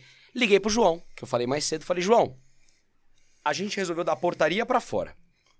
Que é vender o ingresso e transformar a experiência do cliente do pré e entrada do evento numa melhor experiência através de tecnologia. Da porta pra dentro, o negócio ainda tá uma merda. Vamos criar um negócio desse. O João até tinha um produto desse, XPTO. E eu falei, não, não, joga tudo fora. Não, mas dá pra usar. Falei, joga fora. Eu tinha um pouquinho de dinheiro guardado. Falei, vou enfiar meu dinheiro inteiro aí. Inteiro é literal inteiro. Deixei um mês de caixa. All mim, in de novo? Física, all in. Porque, meu irmão, era tão ruim que eu podia cobrar o valor que fosse e nem ia falar, eu vou trabalhar com você, é muito ruim o mercado. É, especialmente em grande porte, tá? Festa até que era mais fácil, 3G funciona e tal, grande porte, internet não funciona, etc e tal. Aí a gente enfiou tempo, dinheiro, dedicação, piriri, piriri, criamos o Depan. Dezembro de 2019. E aí, por isso que eu falei pra vocês antes do nosso bate-papo, que a minha história tem tanta cagada no meio que se eu não tivesse aprendido alguma coisa, bicho. Três meses depois, o negócio começou a performar, a gente começou a assinar contrato de, de ano, contrato de show, pandemia. Eu falei, mas não é possível, gente. O que eu errei dessa vez? Não só você, a gente também. Porra, meu Deus do céu, cara. E aí eu falei, bom, o que, que eu vou fazer? Enfim, Comecei a imaginar o que, que as pessoas mais precisam em casa, que eu posso vender pelo celular, que faz sentido. Aí eu imaginei vender legumes, vender verdura, e aí fazer um aplicativinho disso pra você ir buscar no Ceasa, etc. Aí lembrei do iFood, lembrei da turma toda. Falei, inclusive, todos eles têm bilhões em caixa. Se eu tinha trabalho com um cara que tinha alguns milhões, imagina que esses caras com tanto dinheiro em casa. né? Aí eu falei, meu irmão, calma, espera. O mercado de eventos é o brasileiro precisa do circo. Ponto. Sim. A gente precisa de lazer. A gente, vendo um, sei lá, um pessoal do Canadá, O iFood e o, cara- o Rappi estão entregando pão. O circo segura aí que vai, é, né? segura cara? que uma hora a gente vai, meu irmão. E tipo assim, teve muita gente criativa pra caralho nesse, nesse começo aí. As lives, meu irmão. Sabe o que as lives fizeram no Brasil? Caralho. Durante um curto período de tempo, mas foi um puta sucesso. Falei, João, já já vai ter algum, alguma coisa do mercado de eventos aí. Vamos segurar as pontas, economiza na carne, come mais pão aí, vamos, vamos segurar o dinheiro. Não deixei de pagar um real de salário pra quem trabalhava com a gente. É, claro que todo mundo reduzido, aquelas leis, etc e tal, mas não, deix- não deixamos de pagar ninguém. Falei, cara, a gente fica sem receber, a gente pede emprestado, a gente pega no banco, mas tem família que depende da gente, irmão. E aí eu vi a primeira matéria de um cinema drive-in. Falei, ah, brasileiro gosta desse negócio? Já já tem cinema no drive-in pra você ver show, que não vai ser cinema, vai ser um show, só que de dentro do carro, vambora. Cara, não deu um mês, lançou o primeiro. O primeiro aqui no Estaiada e o segundo lá no Rio, na, na, na Arena. O Love Cine Drive-In lá e aqui o, o, o, o Arena Estaiada Drive-In. Bicho, a gente desenvolveu um negocinho super rápido ali que saiu em todos os canais de televisão aberta do Brasil. SBT, Record, Globo, Band, todos. Saiu matéria nossa. Porque foi muito legal. No final do dia, por que, que na Dinamarca e todos os outros países que já tinham feito drive-in não vendiam alimentos e bebidas? Porque a gente, o nosso negócio é vender alimentos e bebidas, certo? Sim. Através de um cartãozinho por aproximação e contato. Ou seja, não podia pandemia. Então, como é que eu vendo alimentos e bebidas? É tipo um, um aplicativo de delivery, só que presencial. E aí, diferente de toda essa turma com um monte de bilhão que não pensa em nada de como gerar valor para o usuário final, eu falei, eu boto um QR Code do lado do seu carro, você lê esse QR Code, abre um web app, não te obriga a baixar um aplicativo, fazer um cadastro gigantesco, me contar Não. o nome da sua mãe, do seu cachorro, etc e tal. E, meu irmão, vou te vender isso online mais rápido. Até porque eu já aprendi a vender online, não vou tomar chargeback, agora tá tudo certo, vambora. Tranquilo. Cara, a gente se matou 60 dias ali, desenvolveu o Luciano, outro sócio nosso, gênio, criou essa parada, a gente juntos, lançamos. Meu irmão, em um mês e meio, a gente já tava, sei lá, cento e não sei quantos mil negativo no banco. Mês e meio a gente tava com 18 cinemas drive-in no Brasil ao mesmo tempo. E ao todo a gente fez acho que 24 ou 26. Durante ali dois meses. Puta que tesão, cara. Aí, porra, a hora que chegou no 0 a 0 a conta, eu falei, nossa, que top, não tenho nem mais dívida. Agora eu tô voando, né? O que, que aconteceu? Terceira vez, hein? Lançaram os bares e restaurantes. É, é, lançaram não, reautor- autorizaram a- reabertura. E, irmão, deu uma semana, era a folha de pagamento, tinha zero. E os cinemas drive-in acabaram. Eu falei, pronto, rodei. E aí eu fui fazer uma reunião no, no- no- lá no Estaiada. Eu não ia falar nome pra não fazer merchan, mas o negócio é meu, acho que tá autorizado. Tá autorizadíssimo, esquece. Fui lá no Estaiada fazer reunião. Aliás, um lugar maravilhoso, gente, cara. Todo mundo deveria ir. Varanda estaiada, vale muito a pena. Lindo. Próxima edição em breve. aí, cara, sentei com o Bob lá, meu sócio, falei, meu irmão, por que você não faz um restaurante aí? Olha o tamanho desse lugar, 4 mil metros quadrados, etc. Ele falou assim, bicho, porque eu não sei nem fazer um misto quente, sei lá, alguma coisa nesse sentido. Eu falei, bom, isso eu sei. Só que eu sei perdendo dinheiro, vamos mudar o modelo, que era o Cheparrilha, né? Eu sei fazer e, ó, perde dinheiro, vamos tentar mudar o modelo. Aí ele falou, ó, vamos dar menos ênfase na parrilha, na carne, na comida, etc. Vamos dar mais ênfase na bebida. Botar uma musiquinha mais alta, sentado, com distanciamento social, tudo bonitinho dentro da lei. Mas vamos dar mais ênfase na bebida. A gente tem um público jovem na mão, que são os nossos amigos, etc. Bom, 30 dias, aí veio o pessoal da Play, nossos outros sócios, que já eram meus sócios na- no, Chepa, no, no Cheparrilha. Veio o pessoal do Parque dinheiro? Já tinha perdido Estaiado, dinheiro já tinham já. perdido dinheiro comigo. Eu falei, lembra que a gente... Aí os caras, porra, organizador de evento, no meio da pandemia, a hora que eu falei, vamos fazer um tipo Cheparrilha, ele falou, você é louco, né? A última coisa que eu posso fazer. E, cara, daí nasceu o monstro que virou, que virou varanda, graças a Deus, e muito trabalho de todo mundo, não só eu e meu sócio, mas equipe, meu irmão. A gente criou uma equipe sensacional. E, e rolou uma parada assim, todo mundo fudido. Pandemia, os caras sem trabalhar mais de um ano. Você chama pra um evento que acontece todo sábado e domingo, porra, a gente tem, a gente teve mais de 500 colaboradores no varanda. Ao mesmo tempo, eu não sei se foi 280 ou 290. No mesmo dia, assim. Tem uma foto no Instagram do Varanda lá com 280 funcionários. Meu irmão, era 280 famílias que o cara não tinha alternativa. Porque no final do dia, você trabalhava com o mercado de eventos, o segurança, ele até se realoca. Ele vai pra um shopping, ele vai pra uma... Puta, o pessoal da faxina consegue se realocar. Como é que o bartender se realoca?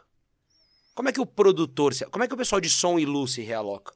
Não que os outros seja garantido, tá? Mas, na média, tem algumas posições que são mais fáceis de você procurar. Como é que o cara de audiovisual se realocou? O cara que era especialista de eventos? O cara que é especialista de máquina de fumaça, de LED. Você vai botar o quê? Aonde? Os poucos que estavam trabalhando tinham uma livezinha aqui, um negocinho ali, com um orçamento pequenininho e estavam se matando, né? É, bom, merca- fizemos o varanda, primeiro final de semana, nossa meta, o sonho, todo mundo chama família e amigos implora pra ir, 200 pessoas. Abrimos, de um ano e dois meses ou três meses de projeto, foi o único final de semana que eu não fui trabalhar. Eu estava com Covid. Cara, fiquei online ali no celular acompanhando, eu chorava em casa. Eles me mandaram o motoboy levar na, na, na porta meu, do meu apartamento a comida do evento pra ver se tava boa, porque eu sou um puta lunático de. De, de, de, de pô, se ficou bom, se não ficou e tal. É, e aí, meu irmão, era 200 pessoas, foram 300 e poucas. Falei, caraca, acho que o pessoal gostou dessa história do open air.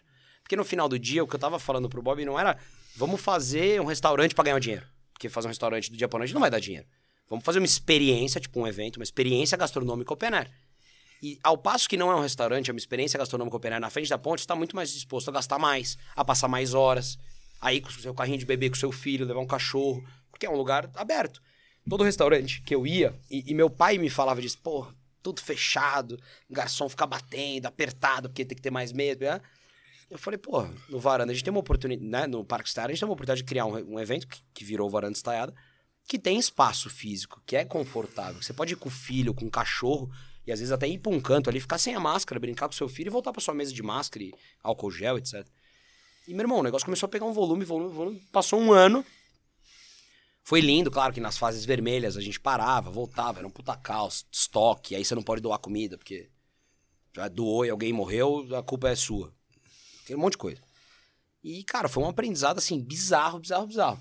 E aí, quando a flexibilização começou, número de mesas, música ao vivo se estiver sentado e tal, aí o negócio mudou. Aí a gente atendia na média 800 pessoas por dia, que é gente pra cacete. Porra. Nossa senhora. E a gente foi pra 3 mil. Nossa senhora. Então Dia? virou dia. Ao Caceta. mesmo tempo. Ao É mesmo tempo. Assim, não tinha mais a questão do, ah, tantos metros e tal. Era sentado, mas eram 3 mil pessoas. Num lugar open air. A cozinha, teve um dia que saíram 1.800 pratos. Não sei se consegue ter muito uma base, mas é tipo, é muito. Não, mas... Eu falo, é muito. assim, é mu- não é que 1.800 pessoas, 1.800 pratos. É tipo, sei lá, vamos pegar um restaurante de médio porte Sério, 300 em qualquer lugar. 400, Sai no 200, 300, máximo 400, 400, é refeições. E quando eu, né, pô, falando de restaurante de grande médio já, porte, é. médio- médio, A assim, pizzaria que no último que eu li a respeito, que mais vendia em uma unidade, no dia, pizzas em São Paulo, acho que eram mil, mil e pouquinhas. A gente vendeu 1.800 pratos em um sábado. Mentira, domingo. Porque a estratégia era, porra, domingo é mais fraco, vamos botar as atrações grandes no domingo. E ficou do cacete, porque domingo virou o dia mais legal. Puta, que legal, cara. É. Mas aí voltaram os eventos, o evento paga muito mais que o varanda pra existir e faz muito mais sentido você poder ficar de pé e paquerar as pessoas. O varanda parou por motivos óbvios. Primeiro, a gente tá um ano trabalhando e não tinha eventos. Agora os eventos voltaram, pra que que a gente vai ficar lá disputando com o evento? Segundo, porque o próprio Parque Estado é um espaço de eventos que precisava voltar a trabalhar. E terceiro, porque nós todos trabalhamos com o mercado de eventos e a gente precisa voltar a trabalhar também. Então o Varanda terminou dia 24 de outubro um ciclo de, porra, um ano e pouco lindo. E a gente vem planejando uma retomada. Da Pena agora então, Pontual. você, você vai, você. Ah, lógico, acho que você deve montar uma. Um, é, vai, um evento de vocês pontual. itinerante. Lugares open air, Sim, com a experiência sim. gastronomia e depois baladinha, mas sempre procurando open air. Pô, São Paulo é bonito pra cacete, né, bicho? São a gente é ficava na lindo. frente da Ponta Estaiada. Você imagina na frente do, do, do- de um parque, de um monumento, de, um- de de uma outra ponte, de um, de, um, de um- de rooftop. Pô, tem muita experiência legal. E a gente aprendeu a fazer evento gastronômico, né? Então, pô, eu consigo fazer um evento gastronômico ser rentável hoje em dia. Não porque eu foco na Milagre. gastronomia, mas porque É a um gente foca na milagre. bebida e no evento e na- no show. Mas, cara, é muito interessante. A gente aprendeu, assim, depois de muita porrada e muito trabalho, mas deu certo. E eu voltei pro Depan, mais ou menos onde a gente parou, em março de, de 2020. E o Depen, e o Depen assim, é, eu, eu queria te fazer uma pergunta, assim. Você acha que por esses eventos, você passou esse perrengue, por exemplo, chegar 4 horas, uma hora e 40 pra tomar uma cerveja, tomar isso aqui. Esses eventos, eles perderam, é, vai, a, a- o foco no cliente, por quê? Aí eu, eu vejo por dois lados. Número um, quem faz a propaganda do evento hoje em dia são os influenciadores. O influenciador, o influenciador normalmente ganha aquilo que quem pagou não ganha. Ele ganha passagem de avião, ele ganha o hotel, ele ganha o evento, ele ganha o caramba, o translado, blá, blá, blá. então ele não vai chegar no evento e falar mal. Dificilmente ele vai falar mal. E a pessoa que chega lá pagando, Vai que nem um babaca. não, Tá mas e ela vai, e é mais importante hoje em dia postar que está no evento do que falar mal do evento que você pagou, porque você não é trouxa. Né? Porque todos os influenciadores estão falando bem, vai você falar mal? A gente passou por uma coisa parecida Ah, mas é muito é há, surreal, pouco, né? há pouco tempo.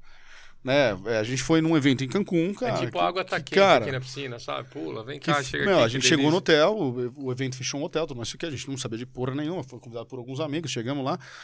é, eu, a esposa, Paulo, a esposa, né, mais é, uma amiga da minha esposa, uma amiga da esposa dele. Chegamos no evento e, meu, é, cara, a gente passou, acho que a gente ficou três horas dentro do hotel. Falei, cara, não fico aqui. Impossível. Não, Trocamos é até de nossa, hotel. é nossas primeiras férias em um ano e meio. Eu não fico aqui nem fudendo.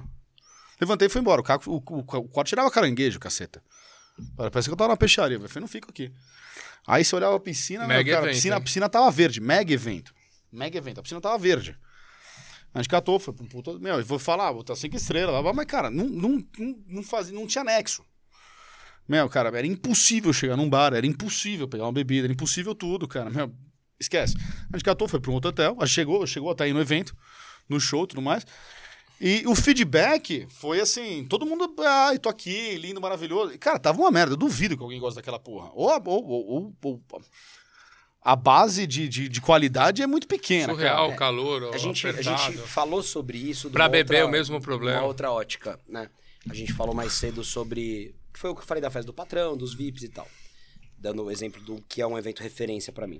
O que acontece é o seguinte: meu entendimento, e porra, acho que são nove ou dez anos fazendo a mesma coisa, né? Que é participar de alguma forma do mercado de eventos.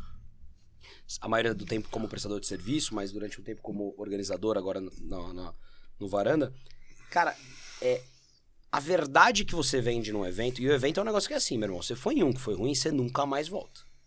Verdade. E às vezes você não volta nem num similar, porque você vai associar. E aí é onde o, o concorrente desse cara fala pro cara, pô, Mas o Brasil é muito grande, né? gente. É muita gente. É muita isso que gente. eu falo, eu não voltaria. Mas é que tá. Mas tem um outro trouxa que não foi, eu tenho 10 amigos trouxa que não foram, que não podiam ir, vão no Mas próximo. no final do. na- no médio, no curto médio, esse cara vai descobrir que foi horrível. Esse cara vai entrar no Instagram, vai ver o comentário.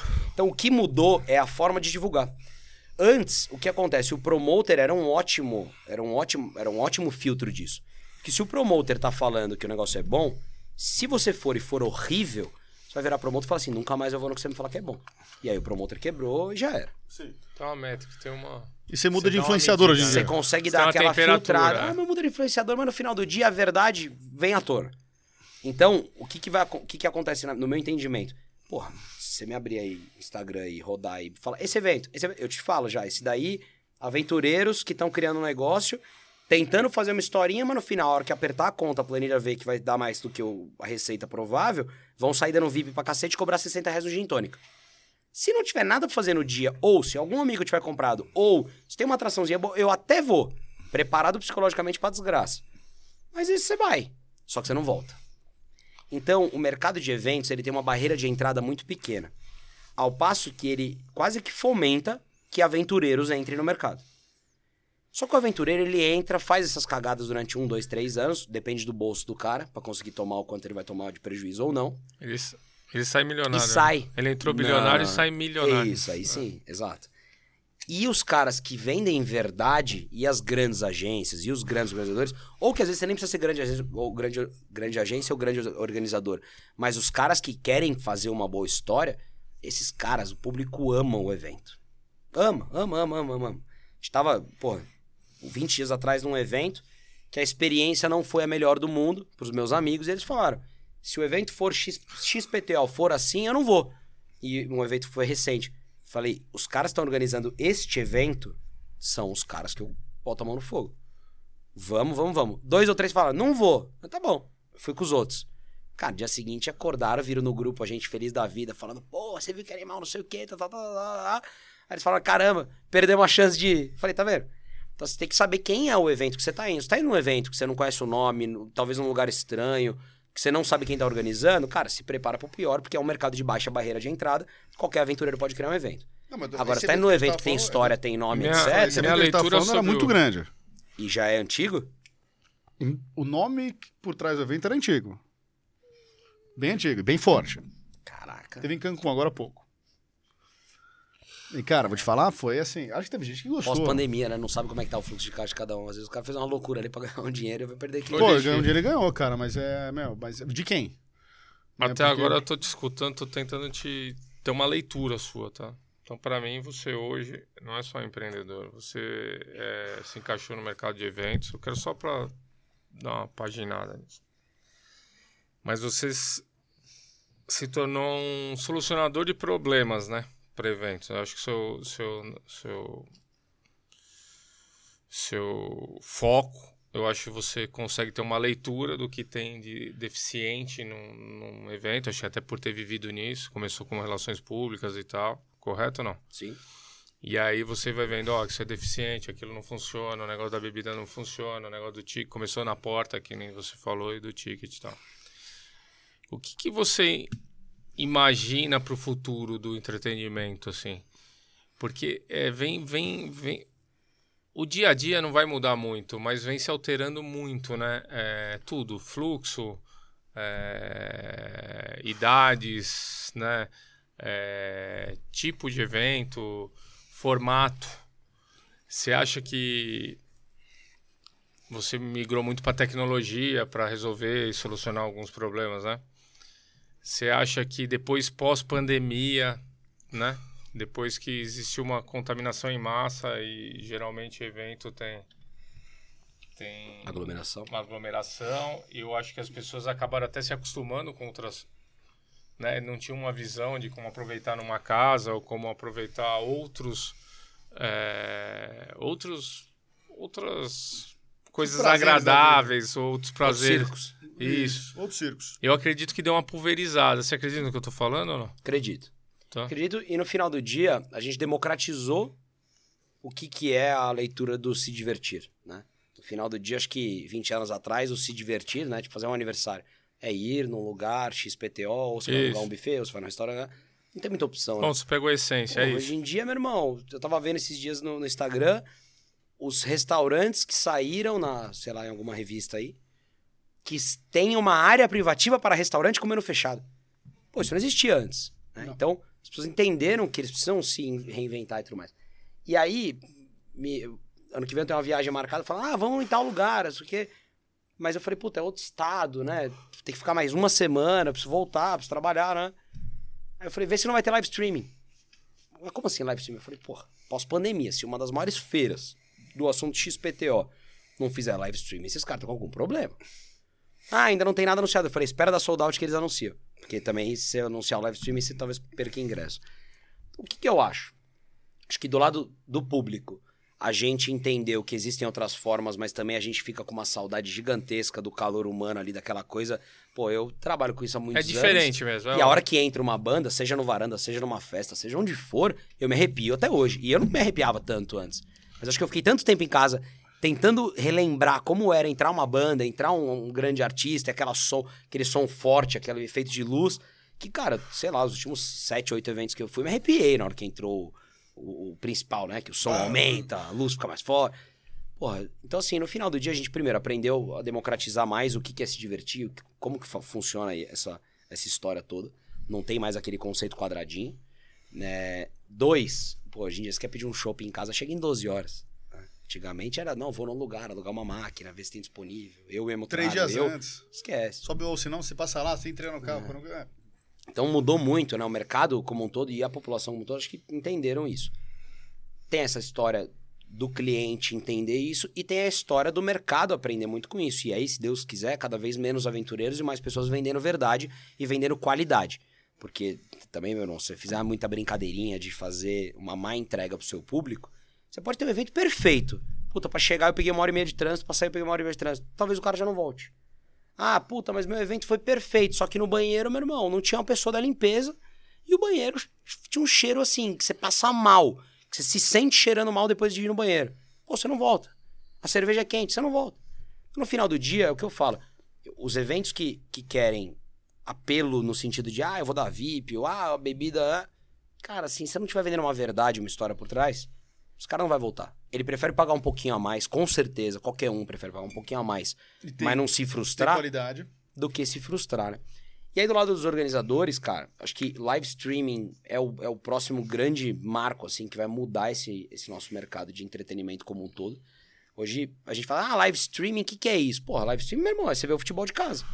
Só que no futebol isso era uma necessidade, né? Por uma questão de oferta e demanda muito desigual. Muito mais gente quer assistir do que cabe no estádio. Você tem que ter. Uma festa é igual. Você vai ter um show amanhã do... Tem show do Gustavo Lima, sábado agora. Pô, meu irmão, já deve estar quase sold out. A hora que der sold out, abre ali um link que nego paga 20, 30, 40 reais pra assistir de casa. Quantas mil, ou quantas milhares, ou quantos milhões de pessoas não vão fazer isso? Você botar na TV de casa, ver você, sua mulher, sua família comendo um churrasco, eu pagaria. Pagaria pra caralho. 20, 30, 40 reais. né? Então acho que essa é uma próxima grande tendência do nosso mercado. Se vai acontecer, não sei. Existem pontos prós e existem pontos contra. Poxa, de bola, cara. Acredito isso um pouquinho do mercado de eventos. Legal, mas é, eu acho que é, é uma ideia que realmente faz sentido. Pô, falando em até metaverso, né? Você não, porque eu imagina? ia falar, na verdade. é, é, você hoje em dia tá competindo com quem faz algum evento em casa. O cara, meu, é. O cara que tem medo, efetivamente, cara, de, tá, de se contaminar ou qualquer outra coisa, ele prefere receber 10, 15 amigos em casa, que ele já ali faz uma. né? Ele faz uma. uma uma triagem das pessoas que ele confia, que se cuidam, o cacete. Ele mete o propé na porta, o álcool em gel enfia no cu dos convidados, entendeu, cara? Meu, e tá tudo bem. É, e- Fura o dedinho. Dedinho, PCR. Entendeu? É, mas, E- mas aí a gente tá fazendo uma comparação de mercado de eventos versus pandemia. Eu tô fazendo uma, uma comparação a futuro. Ou seja, Não, mas eu acho que é futuro. Mas você acha que não mudou a cabeça das pessoas? Tem muita. Ah, Mal você menos. não vai falar, passa o álcool pra te cumprimentar, irmão. Eu acho que o brasileiro é muito warm welcome ali pra ficar abraçando, beijando. Isso vai, infelizmente, por um lado, é, é, isso vai... Porque eu acho que a nível social cair. a gente teve algumas mudanças. Eu, eu e o Paulinho, Eu a gente não parou de trabalhar um dia, cara. Nosso mercado, mercado financeiro, você não pode se dar o luxo de parar porque tá tendo pandemia. Uhum. Então, o mercado ele continua. Normalmente é a hora, é, assim, os, os momentos de, de, de tensão É onde você tem as maiores análises, você tem que ser é a hora que você trabalha mais. Né? Então, eu peguei duas vezes, o Paulinho pegou duas, eu acho que essa é a terceira. Sei lá. Você tá com a cara meio ruim, essa, então. essa que você tá agora essa é a terceira, a terceira. Essa já é o Ó, não Omicron. queria falar nada, mas tô sentindo nada, hein? nem cheiro. Então, eu acho que hoje ele tá com a terceira vez já que com Covid. Primeira Mas, coisa vai. Não. Tá cheiro, cheiro. Tô cheirando. A gente não tá no mesmo lugar, tá? Eu tô na Zona Sul, tá em casa. Ele tá na Zona Oeste. O legal é que corta a câmera, daí pode estar em qualquer lugar, entendeu? Então não tem Exato. problema. Eu vou te abraçar, peraí. Mas é. Entendeu? E aí, é, pô, a gente é, continua trabalhando e tudo mais. Mas eu vi muita gente, inclusive, pô, clientes meus, grandes clientes é, da nossa gestora e tudo mais, cara, assim, do cara. né, até o pessoal mais velho, logicamente, mas, cara, do cara se enfiar na fazenda dele, meu, e ficar um ano e meio na fazenda. Foda-se. E não volta mais, hein? Eu conheço gente que pirou. Mas pirou mesmo. E, e os casamentos? Que casamento. São três? São três? São três variáveis. Mas já que não era bom. os meus amigos. Nunca foi A bom. O cara que falou que piorou, ele tá mentindo. A primeira Sempre é seguinte, ruim. se continuou Se casado... agravou, vai. Se, agravou. se continuou Brincadeira. casado, é porque vai ser pra sempre. Se se separou, porque tava esperando uma desculpa. Você escutou, amor? Eu não vou pro quarto, não. Já tô no terceiro, eu não vou pro quarto. não. O cara fala, nossa, o Covid descobriu, destruiu meu casamento. O casamento já era uma merda, cara. Nenhum casamento é bom, entendeu, cara? É a mania de terceirizar o problema, né? Não, é. Foi o fulano, foi o pandemia. Eu falo, cara. Minha esposa, eh, minha esposa ela se levantou agora, mas eu falei na cara dela, porque eu falo todo dia. Não, brincadeira. Eu falo, eu falo, cara, pô. É, Tá vendo? O primeiro unlike do YouTube acabou de rolar. Não, é com certeza, cara. Mas Fala, meu, cara. é, De vez em quando eu falo pra ela, eu não sei porque eu casei. Eu acho que eu sei porque eu casei, porque, cara, não dá pra ser tão feliz, entendeu? Você- quando você é muito feliz, você tá roubando a cota de felicidade de outras pessoas. entendeu? Aí Deus olha pra você e ele fala: não, você vai casar, porque você tá roubando a cota do Zezinho, do Luizinho, entendeu? Cara, meu, você tem, que ser, você tem que ser X feliz só. Entendeu? Então eu vou botar uma mulher no- na tua vida pra acabar com a sua felicidade, entendeu? É a você vai ter da felicidade só, um- só um pouquinho. Já olhou sete vezes pra esquerda. Vai voltar. É, o cara voltar, Mas brincadeiras à parte sobre eventos, você me perguntou, eu fiquei, fiquei encucado com isso. É, a gente tem a, a variável versus pandemia e a gente tem a variável versus o que era antes. E o que, que era antes? Muito mais gente vendendo mentira, muito mais gente enfiando a mão no preço de uma tudo, bebida, lá, lá, lá, porque você não tinha tanto acesso à informação. E aí a gente tem duas variáveis importantes. Acesso à informação. Hoje você vai num evento, meu irmão, qualquer coisa que acontecer, amanhã tá no Instagram e todo mundo sabe. E o segundo ponto, experiência. É aquela história, você vai no lugar, é tudo igual, pipipi, pó, pó. Por que, que o varanda, como evento, e quando a gente fala de evento, não é a baladinha, tá? Sempre que eu falo de eventos, eu gosto de reforçar que evento não é uma baladinha. É o tudo. Evento é um monte de coisa, bicho. Evento é museu, evento é teatro, evento é tudo isso. Uma coisa, em teoria, diferente tá acontecendo ali para reunir pessoas através de algum entretenimento, de preferência ou de algum, de algum trabalho, enfim. E o- esse, esse novo momento de, da vida de experiências e das pessoas quererem experienciar alguma coisa é muito tesão. Esse final de semana a gente foi num evento de um, de um cara que inclusive era meu sócio, de um grupo que era meu sócio no Varanda. E, meu irmão, você chega num evento, é um corredor de luzes e, e- e espuma e, e gente vestida de unicórnio te dando bebida na entrada de graça. E era um evento de bebida paga, tá? Mas eles te davam ali um welcome drink. Aí você entra, nego fazendo tatuagem. Aí você olha pro outro lado, é uma mulher entregando glitter pra você jogar pra cima. Meu irmão, porra, é diferente. É um dia diferente. É um dia que as histórias que a gente vai contar depois entre nós, senta os amigos, pô, aquele dia naquela festa tal, você tava de tal jeito. Aquele dia não sei o que. Porra, é muito tesão isso. São experiências. Né? Hoje em dia, por que, que você chega numa loja pra comprar uma roupa e às vezes, antes de perguntar o que, que você tá procurando, a pessoa te oferece um café e uma água? Porque é uma experiência. Por que, que você chega numa loja que o cheiro da marca é tão forte? Porra, um dia, meu irmão, eu entrei numa loja que eu falei, você vende o cheiro da O americano é muito Da bom loja? nisso, né? Pô, é é pra você genial, guardar, é cara. memória. experiência, a gente não tem a visão. Né? Não, e a São memória, vários né? sentidos, né, cara? É o sentido da memória, o, o Ah, fato, mesmo, né? mesmo pra quem é. Nossa, se você pegar os grandes chefes gastronômicos, os caras falam. É, a apresentação do prato é pra você, é visão, cheiro. Perfume, é, tem né? muito- Não fala Oi. cheiro em prato Ah, do... desculpa, o buquê. O buquê. Le buquê. É bebida. É o perfume, O né? perfume da comida. O, é, é, tem, tem, tem restaurantes aí, vou te falar, meu, é, vai, Mr. Michelin, tudo mais isso aqui, que você tem algum, algum, alguma parte do course, né, do, do menu course, você tem que comer com a mão para você utilizar tato. Então, Textura. textura, tudo mais. Então, Tem uma série de apelos. tem uma série de apelos aí que você, para você é, utilizar os seus cinco sentidos para poder participar daquela degustação e daquele, daquela experiência. Então, a mesma coisa é interessante, na verdade, quando você está vendendo qualquer tipo de produto. É, na nossa empresa mesmo, você entra, tem um cheiro que foi desenvolvido para a nossa empresa. Por quê? Não é o fricô, não, de, de privado. Não é? Caceta, roubou o cheiro, tá aí. o cara já descobriu qual cheiro. Não, brincadeira. Não, a gente desenvolveu um aroma, porque, pô, a Irado. gente tem é, filiais e tem, pô, a nível Brasil aí, então a gente gosta de, meu, cara, poder oferecer toda essa experiência é, a nível visual, de, de perfume e tudo mais isso aqui pro cliente. Os cinco sentidos em geral, né? Exatamente. Então, é, acho importante. e, pô, isso a gente aprendeu nos Estados Unidos, é craque nisso, né? Cara, meu, você pega, por exemplo, vai, vou falar uma, uma, uma- uma empresa que eu tenho o meu maior respeito, a Stock, por exemplo. A Lely Blanc é um negócio maravilhoso com isso. Comprei até o álcool gel da Lely Blanc. Não, mas, cara, o cheiro da bom Lely mesmo. Blanc. Parece um perfume. O cheiro da Lely Blanc é bom pra caralho, meu. Entendeu, Caralho. A Stock- Osklen também é uma referência. Oscar. Mas tudo começou, pode falar? Lembra da eh, Abercrombie Hollister Aham, e tal? aham, aham. Nossa, aquelas lojas, né? Abercrombie, Você cara, lembra? meu. Ali era. E outra, paz. tendência. A gente usava Mais underground, sem muita luz filho, na loja e tal. É muito louco. Isso já vem desde 1990 e alguma coisa, 8, acho. Eu lembro. É, Aquelas bermuda Xadrez. Camisa Chinelo. quente pra cacete. Nossa, aquela... Que caramba não faz uma fina pro Brasil, velho? É quente aqui, irmão. comprava, a gente comprava e usava. Agora, conta um pouquinho, cara. Você que tá direto, cara, com assim, com, com, vai, com network, com gente que tem grana, você que, meu, cara, lida direto com artista, com todo mundo. Dá a parte, meu, assim, logicamente, a gente viu que você dá o all-in nos seus, na, na- na sua cabeça, você tem que dar. Porque, pô, você, você é um cara que entregou tudo aquilo que você prometeu até hoje. Isso, meu, é louvável, cara. E é assim, na verdade, que você se mantém no mercado, cara, entregando o que você promete, sendo sério. Acho que o, a gente sempre fala que o malandro, a malandragem de é ser sério, né? É, você, é, por outra parte, cara, quando você estava parado, quando você, você buscou outros investimentos, que, que você.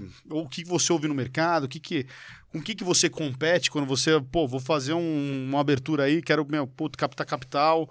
É, hoje em dia, que- que- quem são os seus inimigos a nível de investimento? Porque eu só, só tenho uma margem legal no seu mercado.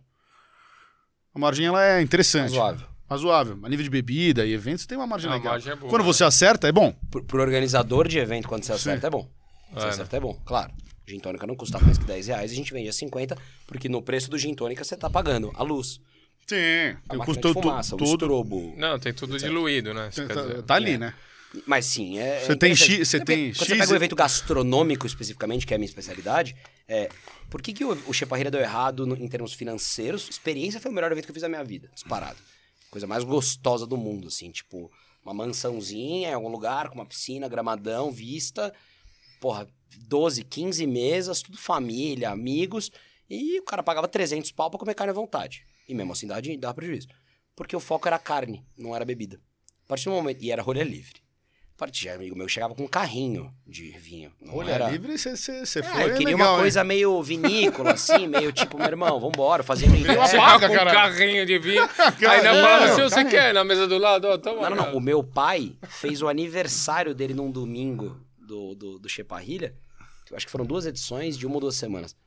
E aí, num último domingo, assim, ele fez o aniversário dele e falou assim: Ah, vinho, eu vou levar uns 30. Tem onde ela? Eu falei, o quê? Eu falei, irmão, a ideia é levar um a cada, sei lá, duas, três, quatro pessoas e o, segundo você compra lá. Não, mas são meus convidados. Eu falei, ah, beleza. Pior faturamento de bar de todos os dias do Cheparrilha foi isso, que todo mundo tomou os vinhos do meu pai. Bom.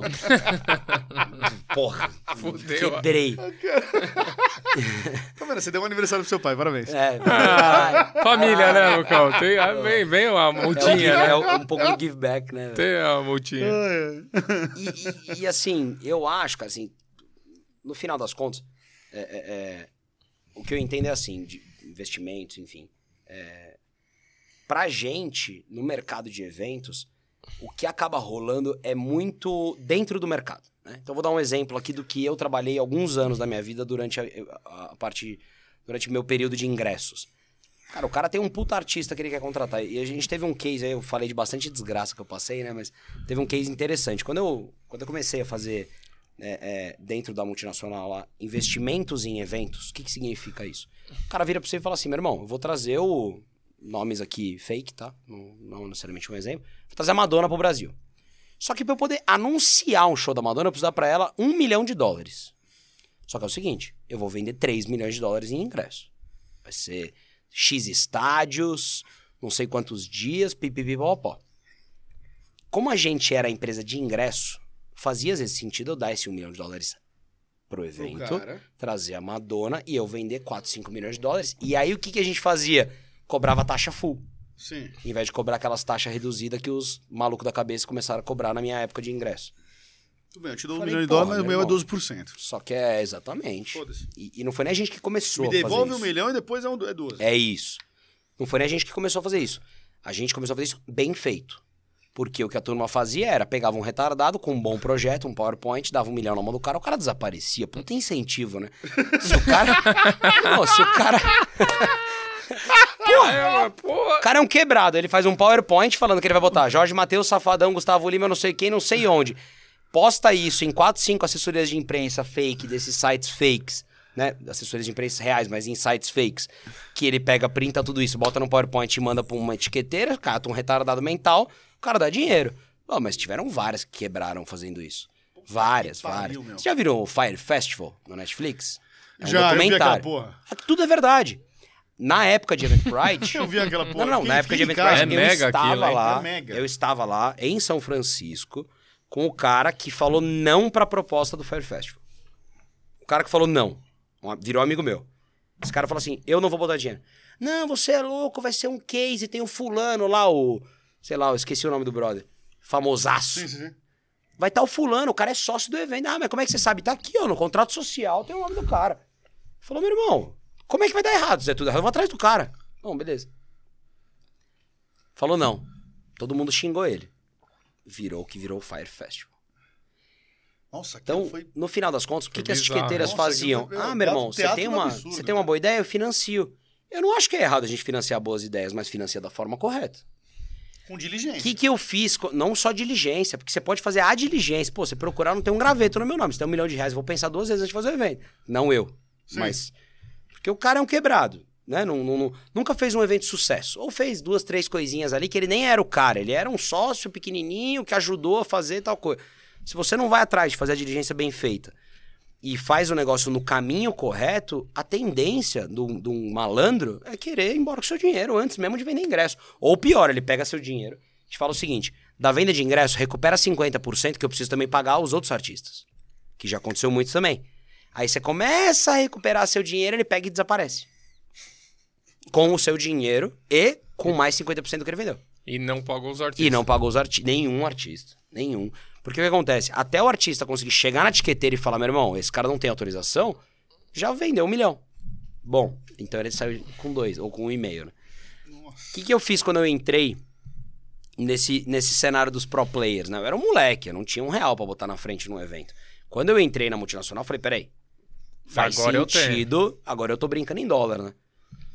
Não é meu, mas a responsabilidade é minha. E aí eu olhei o scoring do- da parada mundialmente. E não era lá essas coisas, era ok. Só que pra ganhar mercado no Brasil e tal, vamos fazer, vamos.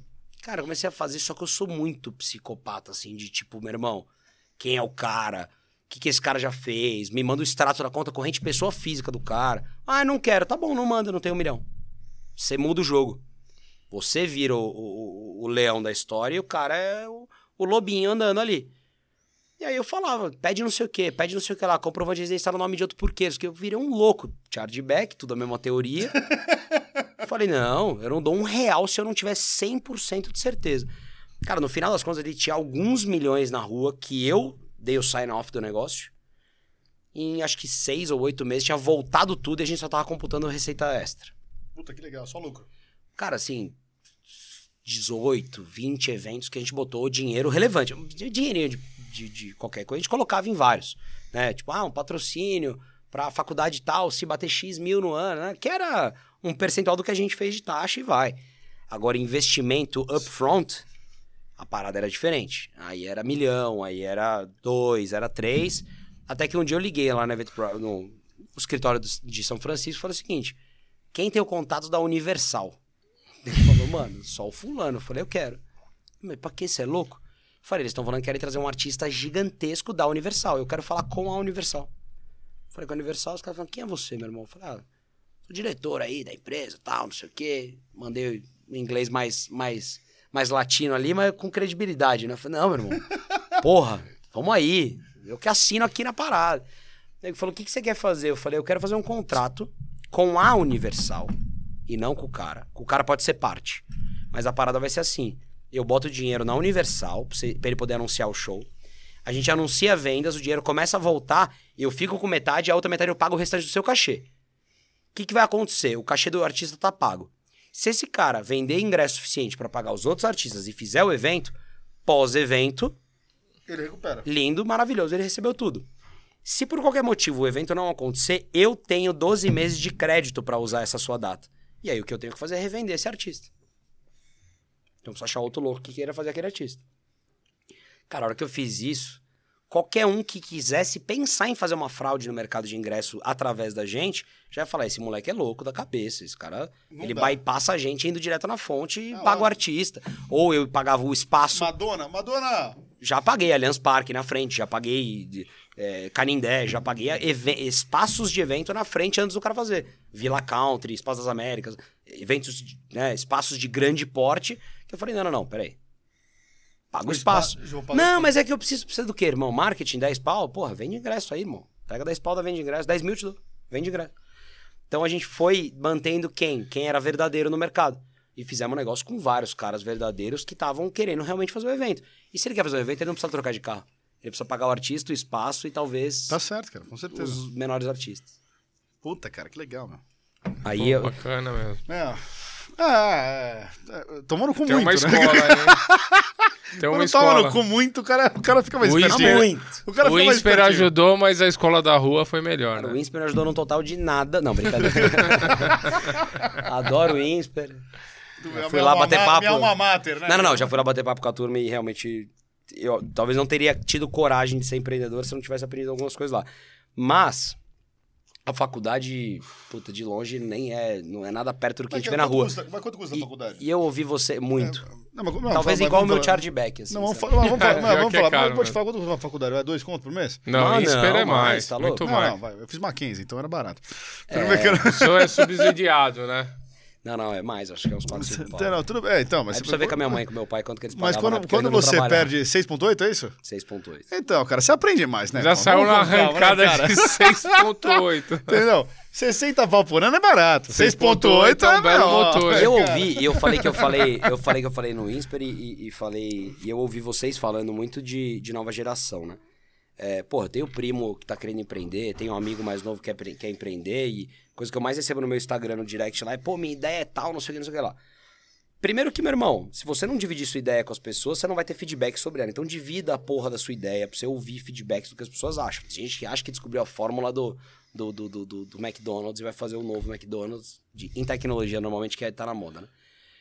Então, o primeiro ponto é divide, divide a ideia, assim, cara. Eu sempre falei pra todo mundo, né? Sempre, sempre, sempre, sempre, sempre, sempre, sempre. Até pra você pegar críticas boas e ruins. Exato. Mas é que hoje eu acho que é, a geração nova, ela- elas, elas não conseguem aceitar.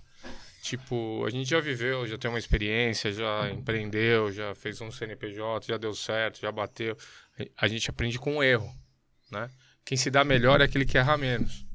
Correto ou não? Se a gente tivesse a teoria também de que errar menos te ajuda a, a prosperar ou a crescer, a gente não ligaria de algum e falar assim, ó, não vai para esse caminho, vai para aquele outro e tal. E eu vejo uma geração nova que ela não tá, é, ela não aceita esse tipo de, de, vamos dizer, Crítica. crítica, ela não aceita barreira, nada, né? Porque de tudo é muito barreira, fácil. tudo muito fácil, né? É. Você eu fala, falo, "Ah, pô, você tá maluco, isso aqui, você tá louco, isso aqui é... Eu vou te falar, todo é mundo tem um unicórnio. Pelé, Todo todo mundo- mundo... tem em casa. Minha Não, mulher, é, se perguntar, meu filho joga a melhor bola do mundo, mas ele não tá lá, né? Entendeu? Então, é- quanto- quantas conversas a gente não ouve durante o dia, cara, aqui, meu, meu. Ah, pô, cara me dá 15 minutos, dou. Aí o cara vem, oferece. Você fala, puta, cara, eu não vejo dinheiro nisso. Como não? Você vai perder o negócio da tua vida. Eu falo que não, eu tô vivendo o negócio da minha vida, amigão. É duro, é duro, é Eu tenho duro. sucesso profissional. O negócio da vida é o que paga a conta Cara, cara, Ah. é isso. E, cara, eu tenho sucesso profissional, cara. Graças a Deus a gente, meu, pô, tá, tem uma, uma, uma empresa bonita, legal, sólida. E, e, cara, é- é, eu não vejo dinheiro no seu negócio, de verdade. Eu adoraria ver, cara. Eu quero investir em coisas novas, quero fazer coisas novas. Acho que, pô, é. é, uma das nossas diversificações como grupo é equity. A gente tem 20 empresas, cara, embaixo do, né, do, do- do nosso guarda-chuva aí. E quebrar a emoção. A emoção Mas- te quebra, tá? Quebra aquele negócio da emoção. Eu pensei, eu inventei, você não viu, eu tô com um negócio mágico. Uma- Esquece. Vou falar uma, uma Tem que coisa ser aqui. gelado. Eu tenho, eu sou muito fã do meu sócio, cara, meu. E uma vez ele me deu uma aula, cara. Chegou um amigo meu e eu queria ajudar o cara. O cara tava fudido. O negócio do cara era mal menos, né? E ele chegou pedindo um investimento. Porque Já foi queria- bom, mas sem tendência de mercado hoje já, não- queria, já foi. Queria expandir tudo, mais isso aqui. E eu cheguei e falei, pô, Paulinho, puta, cara, meu, meu, acho que dá pra gente revitalizar o negócio do cara, né? Bababá, bebê, meu, vamos botar X dinheiro aqui. E aí o Paulo olhou pra cara e falou, meu, cara, na boa, meu, quanto o cara precisa pra viver? 10 mil? Dá os Ele 10 já mil. estava endividado também. Dá os 10 mil pra ele. Falei, quê? Ele falou, dá os 10 mil todo mês. Dá pro cara. Sabe por quê? Você vai botar X mil reais aqui pra, pra, pra ajudar, o negócio do cara vai quebrar igual e ele vai continuar precisando dos 10 mil. Então você quer ajudar, o cara dá pro cara, meu, dinheiro. Dá. Não empresta, não sei, dá. Falei, eu dou irmão, 5, você dá 5. Vai custar mais caro depois. Vai custar mais caro, você vai derreter dinheiro no negócio do cara, o negócio do cara não vai pra frente. E o cara vai continuar botando na cabeça um negócio que tá dando errado. E- não, e ele vai não é mais continuar, e ele vai continuar precisando. mais, o negócio final é o quê? Cara, levar dinheiro pra casa. Pra pagar a conta da tua família, teu filho do cara, pra não sei o quê. Então paga a conta da família do cara melhor, meu. E a hora que a gente aparecer um negócio aqui que ele se encaixa, a gente enfia ele com um salário, cara. Mas é, é, botar de negócio do cara é perder dinheiro. E às vezes porra. você dá o alívio, ele se endivida mais ainda, porque ele, você só prolonga a vida da- do que não vai acontecer. Entendeu? Então tem que ser Ele meio frio. continua com a cabeça no É negócio isso, que não, não, tá agora certo. vai, agora, Agora vai, agora é a vai, luz. Agora vai, vai. É, e, e, cara, assim, a gente, porra, eu aprendi pivotando algumas coisas pra cacete, errando, sempre errando, sempre, sempre, sempre, sempre. Eu nunca tive um benchmark, né? Quando eu entrei lá, a gente, mentorados muito bem, porque a gente sempre ouviu muito de gente mais experiente, eu me dei a humildade de falar, meu irmão, eu tenho 20 anos de idade, tô empreendendo, eu preciso ouvir. E, e, e o feedback que eu tinha era assim, porra, Divide com as pessoas, ouve as pessoas. Sabe aquele negócio do empreendedor? Ah, não, eu sou CEO, deu certo o meu negócio, e eu mando e desmando, né? Cara, eu até era bem escroto quando era mais novo. Mudei muito, muito, muito, muito ao longo dos anos. Mas eu ouvia. E eu ouvia não só o cliente, mas o, o cara que trampava comigo. O cara que era vendedor, o cara que atendia o telefone do saque. Eu sentava no saque de sexta-noite com uma breja e ficava ouvindo os problemas dos eventos, porque o evento era dali duas, três horas. Tem uma história genial. Tava na casa de um amigo, em Trancoso, e aí o piscineiro dele veio e falou assim: Ó, casa do lado aí chegaram oito gurias, não sei da onde. Então, sem ter o que fazer. Vocês não querem convidar pra ir nas festas lá em Trancoso? Ah, vamos lá. Aí fui lá. Cheguei, Pô, tudo bem, bem. pessoal? Muito prazer, meu nome é Luiz e tal. Pô, tem um aplicativo aí que vende ingresso. Chama Senhora. Elas, essa merda desse aplicativo. Meu irmão, começaram a me xingar sem saber que eu trabalhava com isso. Começaram a me xingar um absurdo, assim, tipo, nossa senhora, a gente vai botar um reclame aqui, tá? Vai entrar na fila, porque se for pelo que eu tô pensando, já tem um monte. Eu falei, mas o que aconteceu? Ela, pô, a fulana comprou o ingresso, a ciclana comprou, era baile do Zé Pretinho, lá em Trancoso. A Beltrana comprou, a hora que a outra foi comprar, tinham oito mulheres. Travou o dela. A outra foi comprar, travou o dela. A outra foi comprar, travou o dela. E a hora que a última tentou e deu errado, mandaram um e-mail estornando das três primeiras. Falei assim, o 3G aqui é ruim, vocês estão na Wi-Fi? Elas estão. Falei, é o mesmo IP, com oito devices diferentes. O terceiro ele autoriza. Do quarto em diante ele cancela. E se tiver mais que quatro tentativas excedentes, ele estorna os já comprados. Elas é o quê? Falei, isso chama chargeback. Um fraudador pega vários devices no mesmo, no mesmo Wi-Fi e faz como. Nossa, mas como assim? Eu falei, vocês leram que no e-mail de estorno tá escrito que vocês têm direito a pagar o mesmo valor na porta do evento porque o seu ingresso continua reservado? Não. Falei, então tá pronto, tá comprado o ingresso. Só não é válido esse QR Code. Chegando lá, vocês pagam o mesmo valor, porque era menos de 12 horas de diferença. E vocês entram. Pô, obrigado. Como é que você sabe disso? Caralho, porque a gente apanhou muito, velho. Então uma hora a gente tem que aprender, né?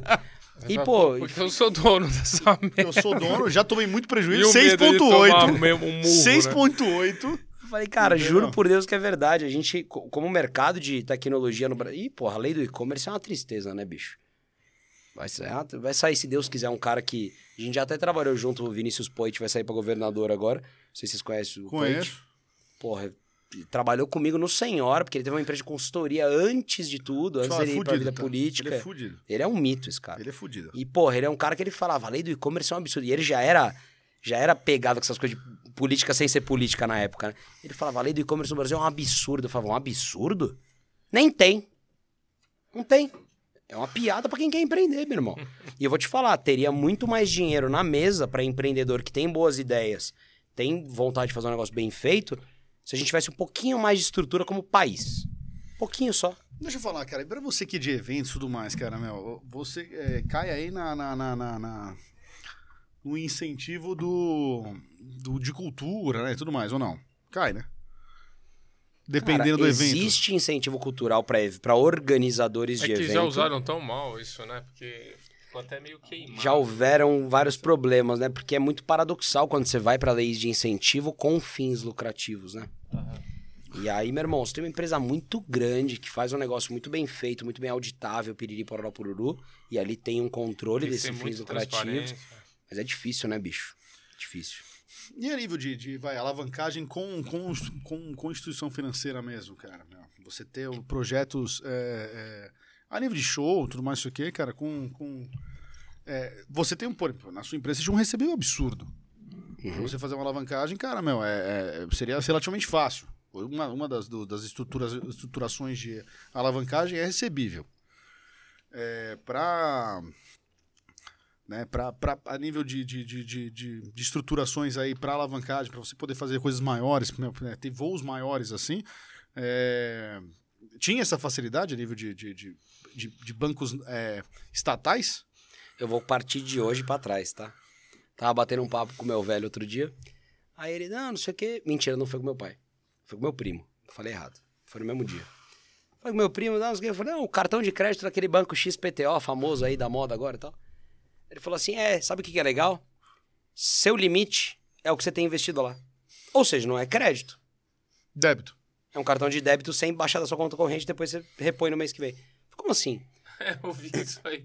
Os Eu dois, os dois famosos fazem isso. Sim. Eu fiquei chocado. Um até tenho É o conta. que você Falei, tem vai pro é o inferno. que você tem de, de crédito. Como assim o que eu tenho de saldo, o que eu tenho de crédito? O velho Ibão, Itaú, Bradescão e tal, os caras dão crédito pras pessoas. Você vai lá, paga no cartão de crédito, mês que vem você vai receber salário, você vai pagar. Porque ele pode ali tentar te perguntar quanto você ganha por mês, pode dar isso de limite. Agora, como é que o limite é o que eu tenho? E, apesar de que a gente está vivendo uma... Eu nem sou especialista nisso pra falar, mas o meu entendimento é, é superficial. É, meu irmão, a gente tá vivendo a transformação da instituição financeira como um todo, mundial e também brasileira, na onde o negócio tá virando, meu irmão, user experience, etc e tal. Porque pra você sair de um banco pro outro hoje em dia é assim. Antigamente, lembra? Ah, é cancelar cheque, eu tenho cheque na rua. Era muito mais difícil a barreira de migração, né? Hoje em Sim. dia, velho, três botões, você abriu conta lá no, no C9. Então, tipo assim, Eu gosto dele, ele é rápido. O cara é rápido, meu. Puta merda. E o outro lá, que era posicionado em público premium, acima de X de renda. Dia desse fui pagar um negócio lá, a pessoa me mandou o nome dela errado, o CPF errado e o e-mail correto. Aí eu entrei, tava lá, no banco, No banco premium. Alta renda. Alta renda, legal. Caralho, velho, os caras dos gênios. Mas beleza. Falei, Puta que pariu. Bom, aí, meu irmão, é... a gente sempre teve dificuldade com isso. Primeiro porque era tudo sócio, pessoa física, moleque empreendedor sem, sem, sem patrimônio, na época. Mas tudo bem, mas sua empresa é bonita. A empresa tinha muito recebível, mas o que eles faziam? Ah, você, pô, você quer capital de beleza, do tanto que o recebível puder ficar travado. É mais inteligente eu antecipar 100% do meu recebível Paga uma e taxa não ter um mais. capital de giro XP. Eu tinha ali 100, 200 pau de capital de giro Sim, com 8 lógico. milhões transacionando no mês. Não Paga taxa mais nada, é performado, é, com, é senha digitada, porque eu também tinha bilheteria. Então eu pegava tudo que era digitado, que eu jogava em outra adquirente, e fazia isso. Então no final do dia a gente nunca se beneficiou de institu- instituição financeira. Muito Porque, pelo na verdade, contrário, né? Quase, pega- quase matei a cielo do coração. Não, é quando você paga, você, assim, você paga imposto exatamente para os bancos, cara, meu, né? Para as instituições governamentais, cara, te darem é, crédito.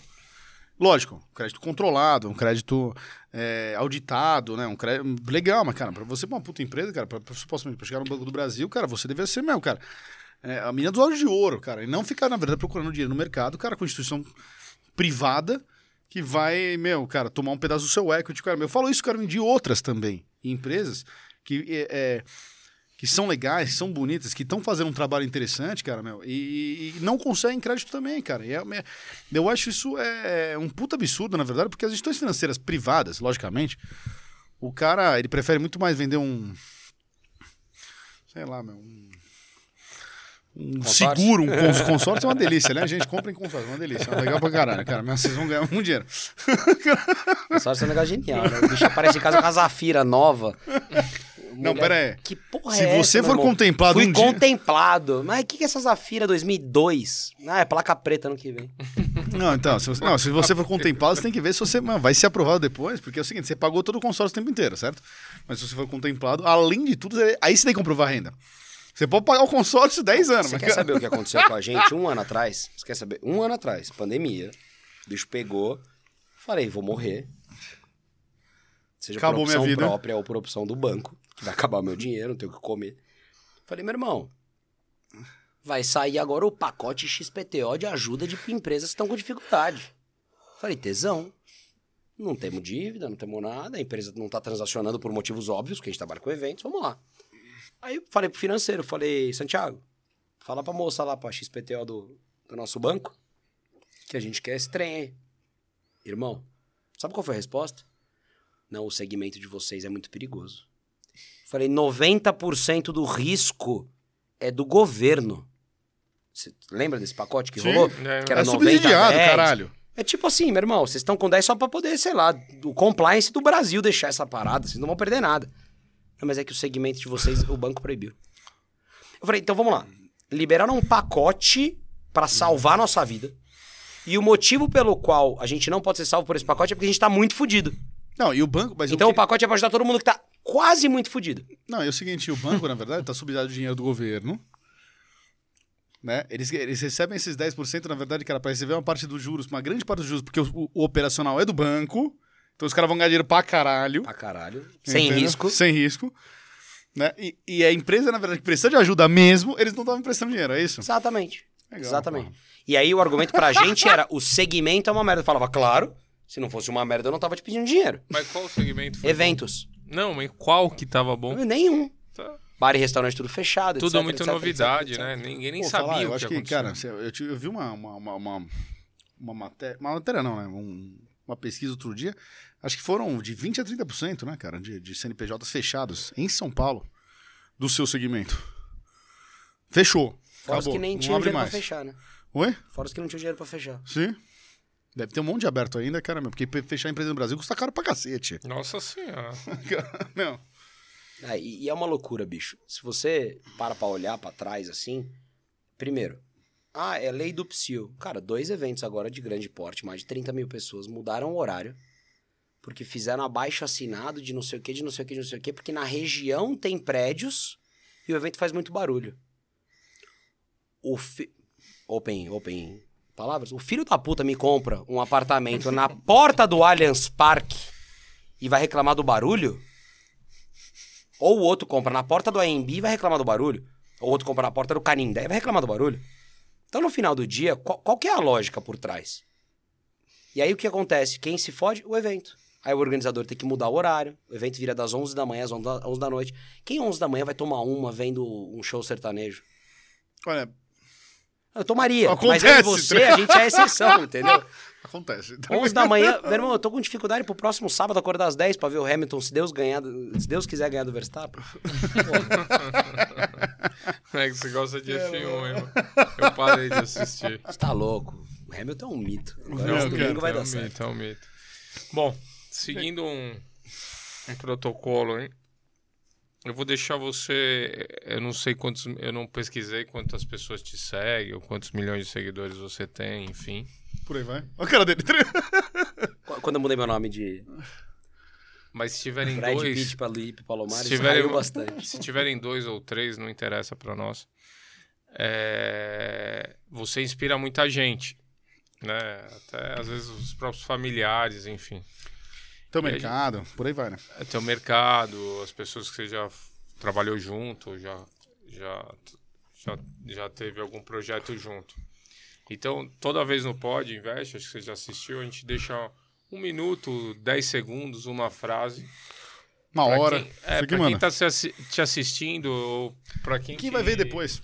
quer se espelhar em você, ou na força de vontade que você teve, na sua, na sua trajetória, no seu jeito de empreender, ou na sua, no seu esforço, é, receba uma palavra sua, tá? Porque a gente volta àquele fato, né? Parece que foi fácil, né? Legal, né? Andar de BMW, enfim, o que você, o que você passou, mas na hora dos 6 milhões para trás, ou os 20, ou enfim, escutar um monte de não, porque eu acho que quem vai empreender é, e que precisa de investimento, que não saiu do nada, não é numa família que você já investiu em você, ou você é herdeiro, você precisa da ajuda mútua de todos, né? Então a gente deixa esse momento para você, explica para essa nova geração como é que foi, como é que é, ou como é que se fez, tá? Até para quem te acompanha. Então você tá aí, aquela câmera é sua, agora você vai entender porque olhar para ela não é só para piscar. Então- Pode ser pro seu pai, é um exemplo, alguma coisa, alguém que te sabe, que você lembre, você fala, porra. Não, é importante passar isso, essa perseverança que você teve. Seus colaboradores, Você é, você é um cara arrojado, né? Que veio, assim, veio bem, veio tomando na cabeça, tomando culpa cacete, É. mas assim, mas, cara, se manteve e viu a luz no fim do túnel, igual você falou aqui. Então, passar essa mensagem, cara, de, de, de, de trabalho mesmo. Porque as pessoas esquecem do trabalho.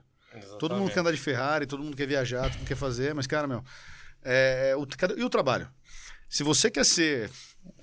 Né, e você pega qualquer estatística aí, cara, meu, quanto que ganha 90% da população? Quanto que ganha os outros nós? Se você quer ser 0, 0, 0, 0, 0,1% da população, você tem que fazer aquilo que 0, 0, 0, 0, 0,1% da população fazem. Entendeu? Trabalhar e largar a caneta às 6 horas da tarde, cara, não vai te levar até lá. E se você quer ser, se você não quer ser, tudo bem. Tem gente que vive. A gente sempre E fala é feliz. entre talento e trabalho, Eu sou eu 100%, sou- 100% sempre trabalho. O cara que trabalha, o cara que tem talento, eu vou no cara que Ele trabalha. vai chegar. Porque o cara que trabalha, ele vai, ele vai respirar aquilo, ele vai fazer, ele vai. Então é isso. É, assim, dentro do, da- da- do seu know-how, dentro do que você aprendeu, Que que foi, qual foi o diferencial pra você chegar onde você tá? acho que onde eu tô ainda é muito pouco perto de onde eu quero chegar e do tanto que eu me permito aprender através dos meus erros, através dos erros dos outros também, para poder chegar em outros lugares. Acho que o mais importante é isso, a gente aprender que a gente vai errar, tem que errar para poder aprender, para poder levantar e com esse erro não repetir ele e poder passar isso para os outros também. É, eu, eu, eu tive, minha mãe e meu pai me deram muita orientação, mas eu sempre sozinho tentei construir até para que eu tivesse o, o, o, o, o- aquela sensação de, porra, eu consegui fazer isso aqui, né? Gosto, né? É, o gosto e, e- e você poder falar, meu irmão, eu consegui, não foi alguém que foi lá e me, me deu e eu simplesmente levei adiante. Que também existe seu mérito, tá? Tem, não tenho, ah, puta, esse caminho aqui não vale. Acho que vale. É, e, e o mais importante é fazer o que você ama fazer. E aí, diferente de voltar lá na época do Senhora, diferente de voltar no começo do The Panel, diferente de voltar no Varanda, eu vou falar do que hoje eu faço como um quase que um side business. E, e- e- a gente tem a honra da presença desse cidadão aqui hoje, do Lucas. É, E aí, que Lucas? Eu, eu, eu invisto num cantor sertanejo, que é um cara que veio do nada, literalmente. Ele mesmo fala isso. É, e ele acreditou nele como um cantor, como um cara que, que vai um dia chegar onde ele sonha em chegar. E, e eu vi ele cantando algumas vezes. E nunca falei assim, ah, vou investir. Eu nunca investi num cantor. Não, é que, não sei nem o que, que faz. Não sei nem o que, que é investir, né? Investir numa empresa de tecnologia eu sei. Vai pagar X programadores, tal, tal, tal, tal, tal. E é muito louco, porque eu me vejo muito no sonho do Lucas. E, e o Lucas, ele, ele, ele tem certeza que ele vai chegar onde ele tá, ele, onde ele quer. É, é, ele ainda tá no começo, mas ele já se porta como, como alguém que sabe o caminho. E eu sempre fiz isso na minha vida. Tipo assim, meu irmão, respeite cada etapa que você tá vivendo. Respeite o que, você tem que aprender com aquilo para que o próximo degrau você possa viver ele e usar ele como um degrau. E não como simplesmente um estágio. Ah, eu tô. Não, por que não? Porque eu tô esperando o próximo passo vai ser bem melhor. Porra, o que você tá aprendendo? O que você tá fazendo direito, né? Então, na minha vida, é, é, é, eu, eu sempre quis fazer o meu melhor porque eu sempre tava fazendo alguma coisa que eu amava. Não adianta se fazer alguma coisa que você não. Minha mãe é professora. E, cara, quando minha mãe senta pra te contar como é que foi o dia dela, ela sempre tá com o cabelo em pé. Mas no final você vê o brilho no olho dela quando ela fala, e aí a criança tal fez tal coisa, e aí a mãe tal me falou tal coisa. E, pô, eu acho bonito pra cacete, porque minha mãe ama o que ela faz. Eu tenho 990 amigos do mercado financeiro, que fizeram INSPER ou outros, e que 980 odeiam o que fazem. Mas você pergunta, como é que estão os negócios? Ele, ah, pô, se Deus quiser eu vou conseguir o bônus. Vai pra puta que eu pariu. Você não vai ser feliz. Você pode até conseguir o cacete do bônus, você pode virar sócio da XYZ, mas, meu irmão, você não é feliz. E eu nunca, nunca, graças a Deus e a muito trabalho e a muito aprendizado, eu nunca fiz nada que eu não amasse o que eu fazia. Quando eu tentei fazer alguma coisinha que eu não amava, rapidinho eu já falei, meu irmão, Não é pra mim. não é pra mim. Não é pra mim. É, tanto que eu tive vários relacionamentos na minha vida que foram muito curtos, né? Você consegue fazer uma associação de uma coisa com a outra. Então, brincadeiras é à pra parte. ninguém, tá? não é pra ninguém. Brincadeiras à parte, isso não foi uma brincadeira. Eu, eu sei eu sei errar rápido. Eu sei entender quando, quando a parada não, não é o que eu quero, não é o que eu amo, não é o que eu me dedicaria. E como eu sou extremamente intenso, e eu reconheci isso, através inclusive dos meus erros, que significa... Olá, vamos criar uma ferramenta de transferência de ingresso. Eu falei, vamos, põe na rua. E começou a faltar muito. Eu falei, tesão? Não, para de ser tão intenso e olha o que você está fazendo. Então hoje eu acho que eu consigo ponderar um pouco de intensidade com aprendizado e É precaução, equilíbrio, né? mas sempre sendo intenso. Eu posso continuar sendo intenso, e eu sou, eu não consigo, seria estranho eu dizer que não, é, é, é, é, é, mas pensando duas vezes antes de ser intenso. né? Então, acho que no final do dia, a história é essa, assim, é, é faça o que você ama pra caralho, porque aí, meu irmão, não vai ter alguém que vai fazer melhor que você se você ama muito. Porque pode ter um cara que é mais. Sempre tem alguém mais inteligente que a gente. Sempre tem um mais malandro que a gente. Sempre tem um que talvez já passou por isso antes. Mas se você ama o que você tá fazendo, muito difícil que você não faça bem pra cacete. E o bem pra cacete é o que te levanta da cama cedo. Eu adoro dormir até tarde. Eu trabalho muito menos que eu já trabalhei na vida. E eu não sou rico. Mas no final do dia, o tempo que eu trabalho e o quanto eu trabalho, eu trabalho amando o que eu tô fazendo. Então, meu irmão, pra dar errado é muito difícil. No final do dia, porra, o, o que eu consegui construir até aqui, que ainda quero construir muito mais e quero ajudar muito mais gente e me ajudar também, porque no final do dia é- é- é- acho que é sobre isso também, é, é através de algo que eu amo. Você me falar um dia, Luiz, eu te pago 10 vezes o que você faz por mês.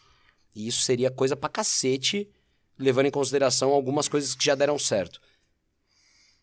Puta, pra você ficar aqui auditando empresa comigo, pra você olhar as empresas do fundo que estão com investimentos ruins, eu falar, puta, irmão, talvez se eu tiver precisando da grana, talvez eu até venha, mas te alinhando. Ó, o dia que não tiver dando certo, o dia que tiver outra oportunidade, eu vou. Porque eu não, eu, eu pretendo pro resto da vida trabalhar, mas trabalhar com alguma coisa que eu amo pra caralho. Parabéns. Bom, Luiz Felipe Palomares, pessoas. Aí, ó. aí Falou sim. pouco, falou bonito.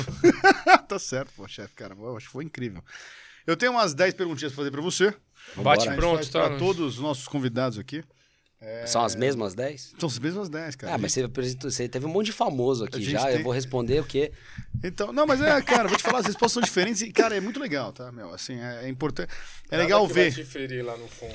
É legal ver como, como as pessoas elas é, têm expectativas diferentes, medos diferentes, né? E pô, eu é, assim eu, eu gosto na verdade de saber que quais são na verdade é, são momentos assim. Então vamos lá, quantos anos você tá? 29.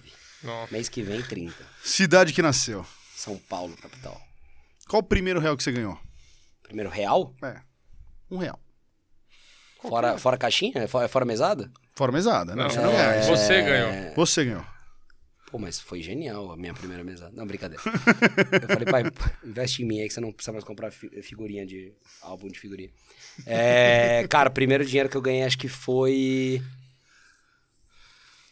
Acho que foi como promoter, acho que foi levando 15 pessoas pra um evento. 15, por aí. Eu tenho uma pergunta aqui que chama o primeiro milhão. Mas quando eu falo milhão, não necessariamente é um milhão de reais. Às vezes é, é, é- é você entender que você está no caminho certo e que aquilo que você está fazendo naquele momento, cara, ele tem, ele tem valor. Ele vai ter valuation, ele vai te, te, eh, te dar uma estabilidade financeira. que- é. Entendeu? E ele o- o- é ali, pô, escolhi aquilo, fiz e, porra, deu certo. Sem dúvida, o primeiro milhão não foi um milhão, foram 6,8 milhões de reais. que foi pra salvar a- aquela, aquele, aquela ocasião lá da, que eu contei mais cedo, né? Quem entrou agora, volta lá no comecinho do vídeo e assiste, hein, pessoal? Dá like, marca o canal dos meninos, segue. E aí, eu acho que esse foi o primeiro, primeiro assim, caralho, eu tô fazendo alguma coisa que tem valor, porque tem gente investindo no negócio sabendo do problema que a gente tem. 2015, eu tinha 23 anos de idade. Legal, pô. Mas o primeiro, entre aspas, milhão, grande conquista, que eu tenho um quadro falando assim, meu irmão, achievement, foi quando a gente, a maior empresa do mundo, comprou a nossa empresa, que nunca teve um real de investimento para crescimento. A gente teve investimento para voltar pro zero a zero.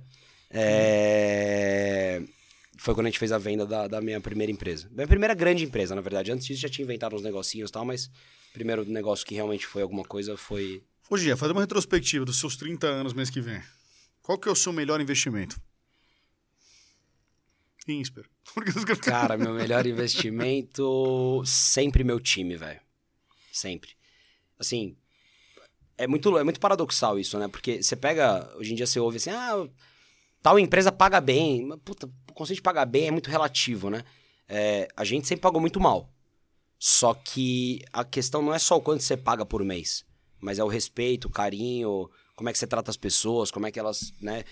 E, eu tenho duas métricas na vida que me deixam muito feliz. Uma, eu falei quando eu fiz a venda na minha primeira empresa, é, quando eu fiz a minha primeira venda de empresa, né, não foi a primeira empresa, mas a outra é quantas das pessoas que trabalham com você trabalham mais que X tempo. E as duas métricas me deixam muito felizes. Muito feliz. Porque a primeira é, dos 10 maiores clientes do Senhora, quando a gente encerrou o Senhora, oito estavam com a gente há mais de dois anos. E, meu irmão, era um mercado, assim, muito, muito prostituído naquela época. Não, é prostituído literalmente. Tipo, o cara se vendia. Pedia a proposta pra você, mandava pro concorrente, falava, você cobriu, eu fecho com você. Aí o concorrente cobria, ele mandava pra você e falava assim, mas olha o que o outro tá me mandando. Literal, literal, literal. Igual. E oito dos dez maiores estavam com a gente há mais de dois anos. E a segunda métrica é, no, tanto no final do Senhora, quanto no final da multinacional, quanto no final, não teve final, graças a Deus, mas do Varanda, que ainda, por mais que a gente não esteja atuando, ele ainda existe, e do The Pen, dos, sei lá, 10 principais laços que eu tenho de trabalho, puta, sei lá, acho que nove são os mesmos desde o começo do projeto, não de um ano atrás. Puta que legal, cara. Então, cara, eu tenho muito. Assim, e no final do dia é aquela história. Tem um cara que fala, puta, meu irmão, apareceu uma oportunidade. Eu tinha um programador no Senhora que falou assim: a Microsoft tá me contratando. Meu sonho sempre foi. Minha mãe, sou um menino que veio do nada, na favela, aprendeu tudo sozinho, virou programador, puta mercado, a gente vai formar muitos milionários nos próximos anos. Ele falou: Minha mãe sonha, eu amo vocês, eu amo o Senhor. Eu sei que você talvez cobriria a oferta deles, que era dois, três mil reais a mais, mas é o sonho da minha família eu trabalhar numa multinacional. Posso ir? Pode. E ele foi. Vai, cara. E, tipo, foi É, feliz. vai- e você vai e é feliz. nosso amigo até hoje. E eu fiquei feliz. Eu falei, caralho, se só a Microsoft tirar de mim, eu tô voando. Sim. Né? Então, no final do dia, é, acho que sua pergunta, eu respondo com isso, assim, meu... Seu diria- network, sua equipe. e- Meu time Pessoas. sempre, sempre é o que mais vale. Suas pessoas. Porque, cara, a gente pode ser o louco que inventa, a gente pode ser o louco que tenta criar, a gente pode ser o louco que tem saídas muito loucas, mas quem faz o business acontecer é quem tá trabalhando no dia a dia mesmo. Ah, a gente também trabalha pra cacete. Mas, meu irmão, sem o time é muito difícil que você seja um cara self-made sozinho, É, velho. o, É, nosso exato. último, o nosso último convidado falou uma coisa aqui que meu, eu repito agora quase todo dia. Até pra ser corno precisa de três, né? Então, cara, meu, não adianta. você- nem, nem- sozinho nem corno você é. Verdade. Até pra ser corno precisa de três. 100%. Então, Você precisa de mais gente. É isso. seu pior investimento. Controle de risco? Não, viado, deixa eu falar. deixa eu falar. Meu pior investimento, cara, meu pai, meu primo, minha mãe, meu irmão, todo mundo sempre me falou é guarde dinheiro. E meu pior investimento sempre foi torrar dinheiro. Sempre, sempre. Há não muito tempo eu comecei a guardar dinheiro. Isso é bom. Tá bom. Muito bom. Como diria o Du Nunes, meu amigo, que já veio aqui falar com vocês, se eu tivesse guardado lá do começo, eu acho que eu já tava aposentado. Qual o seu maior medo hoje em dia? Ah, cara. Não ter uma boa relação com a minha mãe e com meu pai, que são tudo que eu tenho hoje em dia. E qual o melhor dia da sua vida? Melhor dia da minha vida? Você Caralho. teve aquele. Puta, Dia satisfeito. 15 de janeiro de 2022 vai ser meu aniversário de 30 anos. Vai ser o melhor dia da sua Não, vida. não vai ser o melhor dia da minha vida, mentira. Cara, acho que o melhor dia da minha vida vai ser quando nascer meu filho. E eu nem namorar, namoro, então vai demorar um tempinho aí. Não tem nenhum perdido Espero por aí? eu, pelo menos, né? Tipo, Não tem lá. nenhum perdido por aí? Não, falar, não, não. cara. Não que eu saiba. Vou dar uma olhada no, Não. no STJ. Já. É isso aí, pô. Puta, cara, perfeito, cara, meu. Olha, eu vou te falar, cara, meu, são- é, você deu respostas aqui incríveis, tá? De verdade. Um dia gente vai pegar, eu vou, eu quero É lançar, sagaz, é sagaz. eu quero lançar um corte com os paralelos das pessoas, exatamente, cara, na- nas respostas de investimento, de pior, do que, que é bom, porque, cara, é muito importante. Vo- A, a nível de equipe, você é o primeiro dessa resposta. É, não teve ninguém. Ninguém, ninguém me deu essa resposta, cara. Valeu. E, é, e é, é, é uma coisa que a gente passa diariamente. É, a nossa equipe, ela é a nossa família. A gente tem ali uma equipe imediata, a minha e do Paulinho. Pode que, ser pô, duro. cara, ah, eu, eu bato pra cacete, cara. O Paulinho é mais, mais, mais paizão, tudo mais isso aqui. Eu bato pra cacete, porque. e- e uma coisa que eu aprendi na minha casa, meu pai falava isso. Você apanha porque você aguenta. Eu nunca vou bater em ninguém que não aguenta apanhar e que não consegue fazer melhor. Se você não tem intelecto, não tem, cara, meu, é, desenvoltura pra, de, pra, pra performar aquilo, eu não posso exigir de você. Então você tem que ser justo. Mas a partir da hora que eu sei que você tem, você vai apanhar. Se você não fez. Então, eu, eu bato pra cacete, encho saco pra cacete, mas é, pô, eu gosto de estar do lado, cara. O que precisar de mim, cara, meu, pode contar. Tem, meu, é sexta, sábado, domingo, três horas da manhã, pode ficar à vontade. O Paulinho é mais didático, gosta de. de, de, de, de- Minha de palavra ensinar dói. Tudo mais, é nessa calma toda aqui, né? Ah, pá, pá, pá, pá, pá, o pessoal sai chorando. Mas é, mas é família, cara. É, É, família. família. É gente família. é, como eu família. quero, quero bem, quero que a pessoa esteja bem, quero que a mãe esteja bem, quero que, meu, é, é, quero que esteja feliz. Entendeu? A gente é, tenta o máximo possível e a gente sabe o quanto é importante isso. Eu nunca te ouvir essa resposta, porque essa é a resposta que eu daria. Verdade. Meu melhor investimento é na minha equipe. É na minha- nas pessoas que me São cercam pessoas que, que a gente acredita também. e, que eu sei que vão chegar lá, cara. E, meu, cara quem estiver boa, assistindo foi a aí, cara, melhor. pode ter certeza que, meu, confio 100% em vocês. Amo todos vocês. E minha porta tá aberta para qualquer coisa que vocês precisem. Acho que o Paulinho é a mesma coisa aqui. É isso aí. Bom, vamos encerrando aqui. Acho que podia ficar mais duas, três horas. Você é um cara fantástico, tem. Tem, propriedade, tem bagagem. Grande Palomares. Tem, tem muita Luiz. coisa, acho que. Bem, a gente tem uma- um presente aqui, Vila Box, nosso parceiro. Obrigado. É, O Caião vai te dar um presente carinho. cheiroso, hein, cara? cara, todo personalizado, Obrigado, com todo o carinho do planeta pra você. Tem que abrir, tá? Faz parte. Caraca, veio até com nome. Do Pod Invest é personalizado, não é assim não. A gente faz um negócio do Pod Invest especial pra você. Não é a caneca do Jô, mas. A gente vai ter que ficar mais uma meia horinha aqui, pessoal, só pra avisar, tá? Tem o vinhozinho? Tomar um, tomar um vinho agora. Entendeu? Luiz, mais uma vez, obrigado Chefe, aí por- obrigado pelo pelo seu tempo, pelo carinho. Eu sei Obrigado. que, que a gente tá à noite aí, trabalha, sai. É, pelo menos eu e o Caio, a gente não para um minuto. Então, obrigado pelo esse carinho todo de estar aqui presente com a gente, tá? Porque eu falei que eu trabalho não tanto hoje em dia, ele já falou, eu e o Caio, a gente trabalha. brincadeira, brincadeira, irmão. Ô, É, eu fiquei muito feliz e, pô, quando, quando vocês me convidaram, a Gabi, inclusive, é super amiga e trabalha aqui com vocês. A Gabi, pô, tem uma rede de amigos e de relacionamento aí de muitos anos já, porque ela é muito querida. E ela me convidou, eu falei, ah, legal, vou participar e tal. Primeiro achei que era mais um bate-papo de faculdade e tal, porque normalmente empreendedor é, meu irmão, vem aqui falar na faculdade e tal, não sei o que. Eu falei, puta, semana que vem eu tô meio fudido. Aí, não, entra aqui. Eu falei, cara, de investimento, pessoal, né? Acho que é um- uma proposta diferente do que eu normalmente faço de bate-papo. Aí eu entrei lá, vi um monte de famoso, falei assim, cara, acho que eu tô entrando no lugar errado, o pessoal deve ter me confundido aqui, pegou o Instagram errado. Mas no final do dia eu comecei a assistir ali o que vocês fazem aqui e, cara, eu achei muito legal.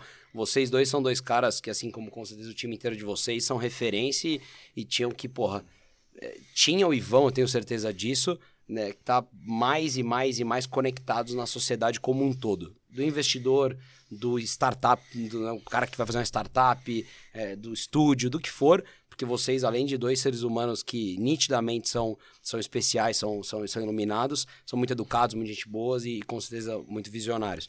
É, e, pô, pra mim, tá aqui é mais, mais prazer pra mim do que com certeza pra vocês, de eu aprender com vocês e ouvir o feedback de vocês e ver o que vocês estão construindo aqui nos negócios de vocês. Então eu que agradeço o bate-papo e pode ter certeza que, mesmo que seja sem câmera, pra gente vir tomar, tomar um chá Com qualquer certeza, dia, eu vou, tomar eu vou estar aqui chás. com você. Muito Chá mais chá. sempre, Vou estar Já aqui com vocês. sempre, Obrigado. Saúde, saúde, saúde. Gente, Valeu. obrigado aí. Valeu. Mais um. Mais um.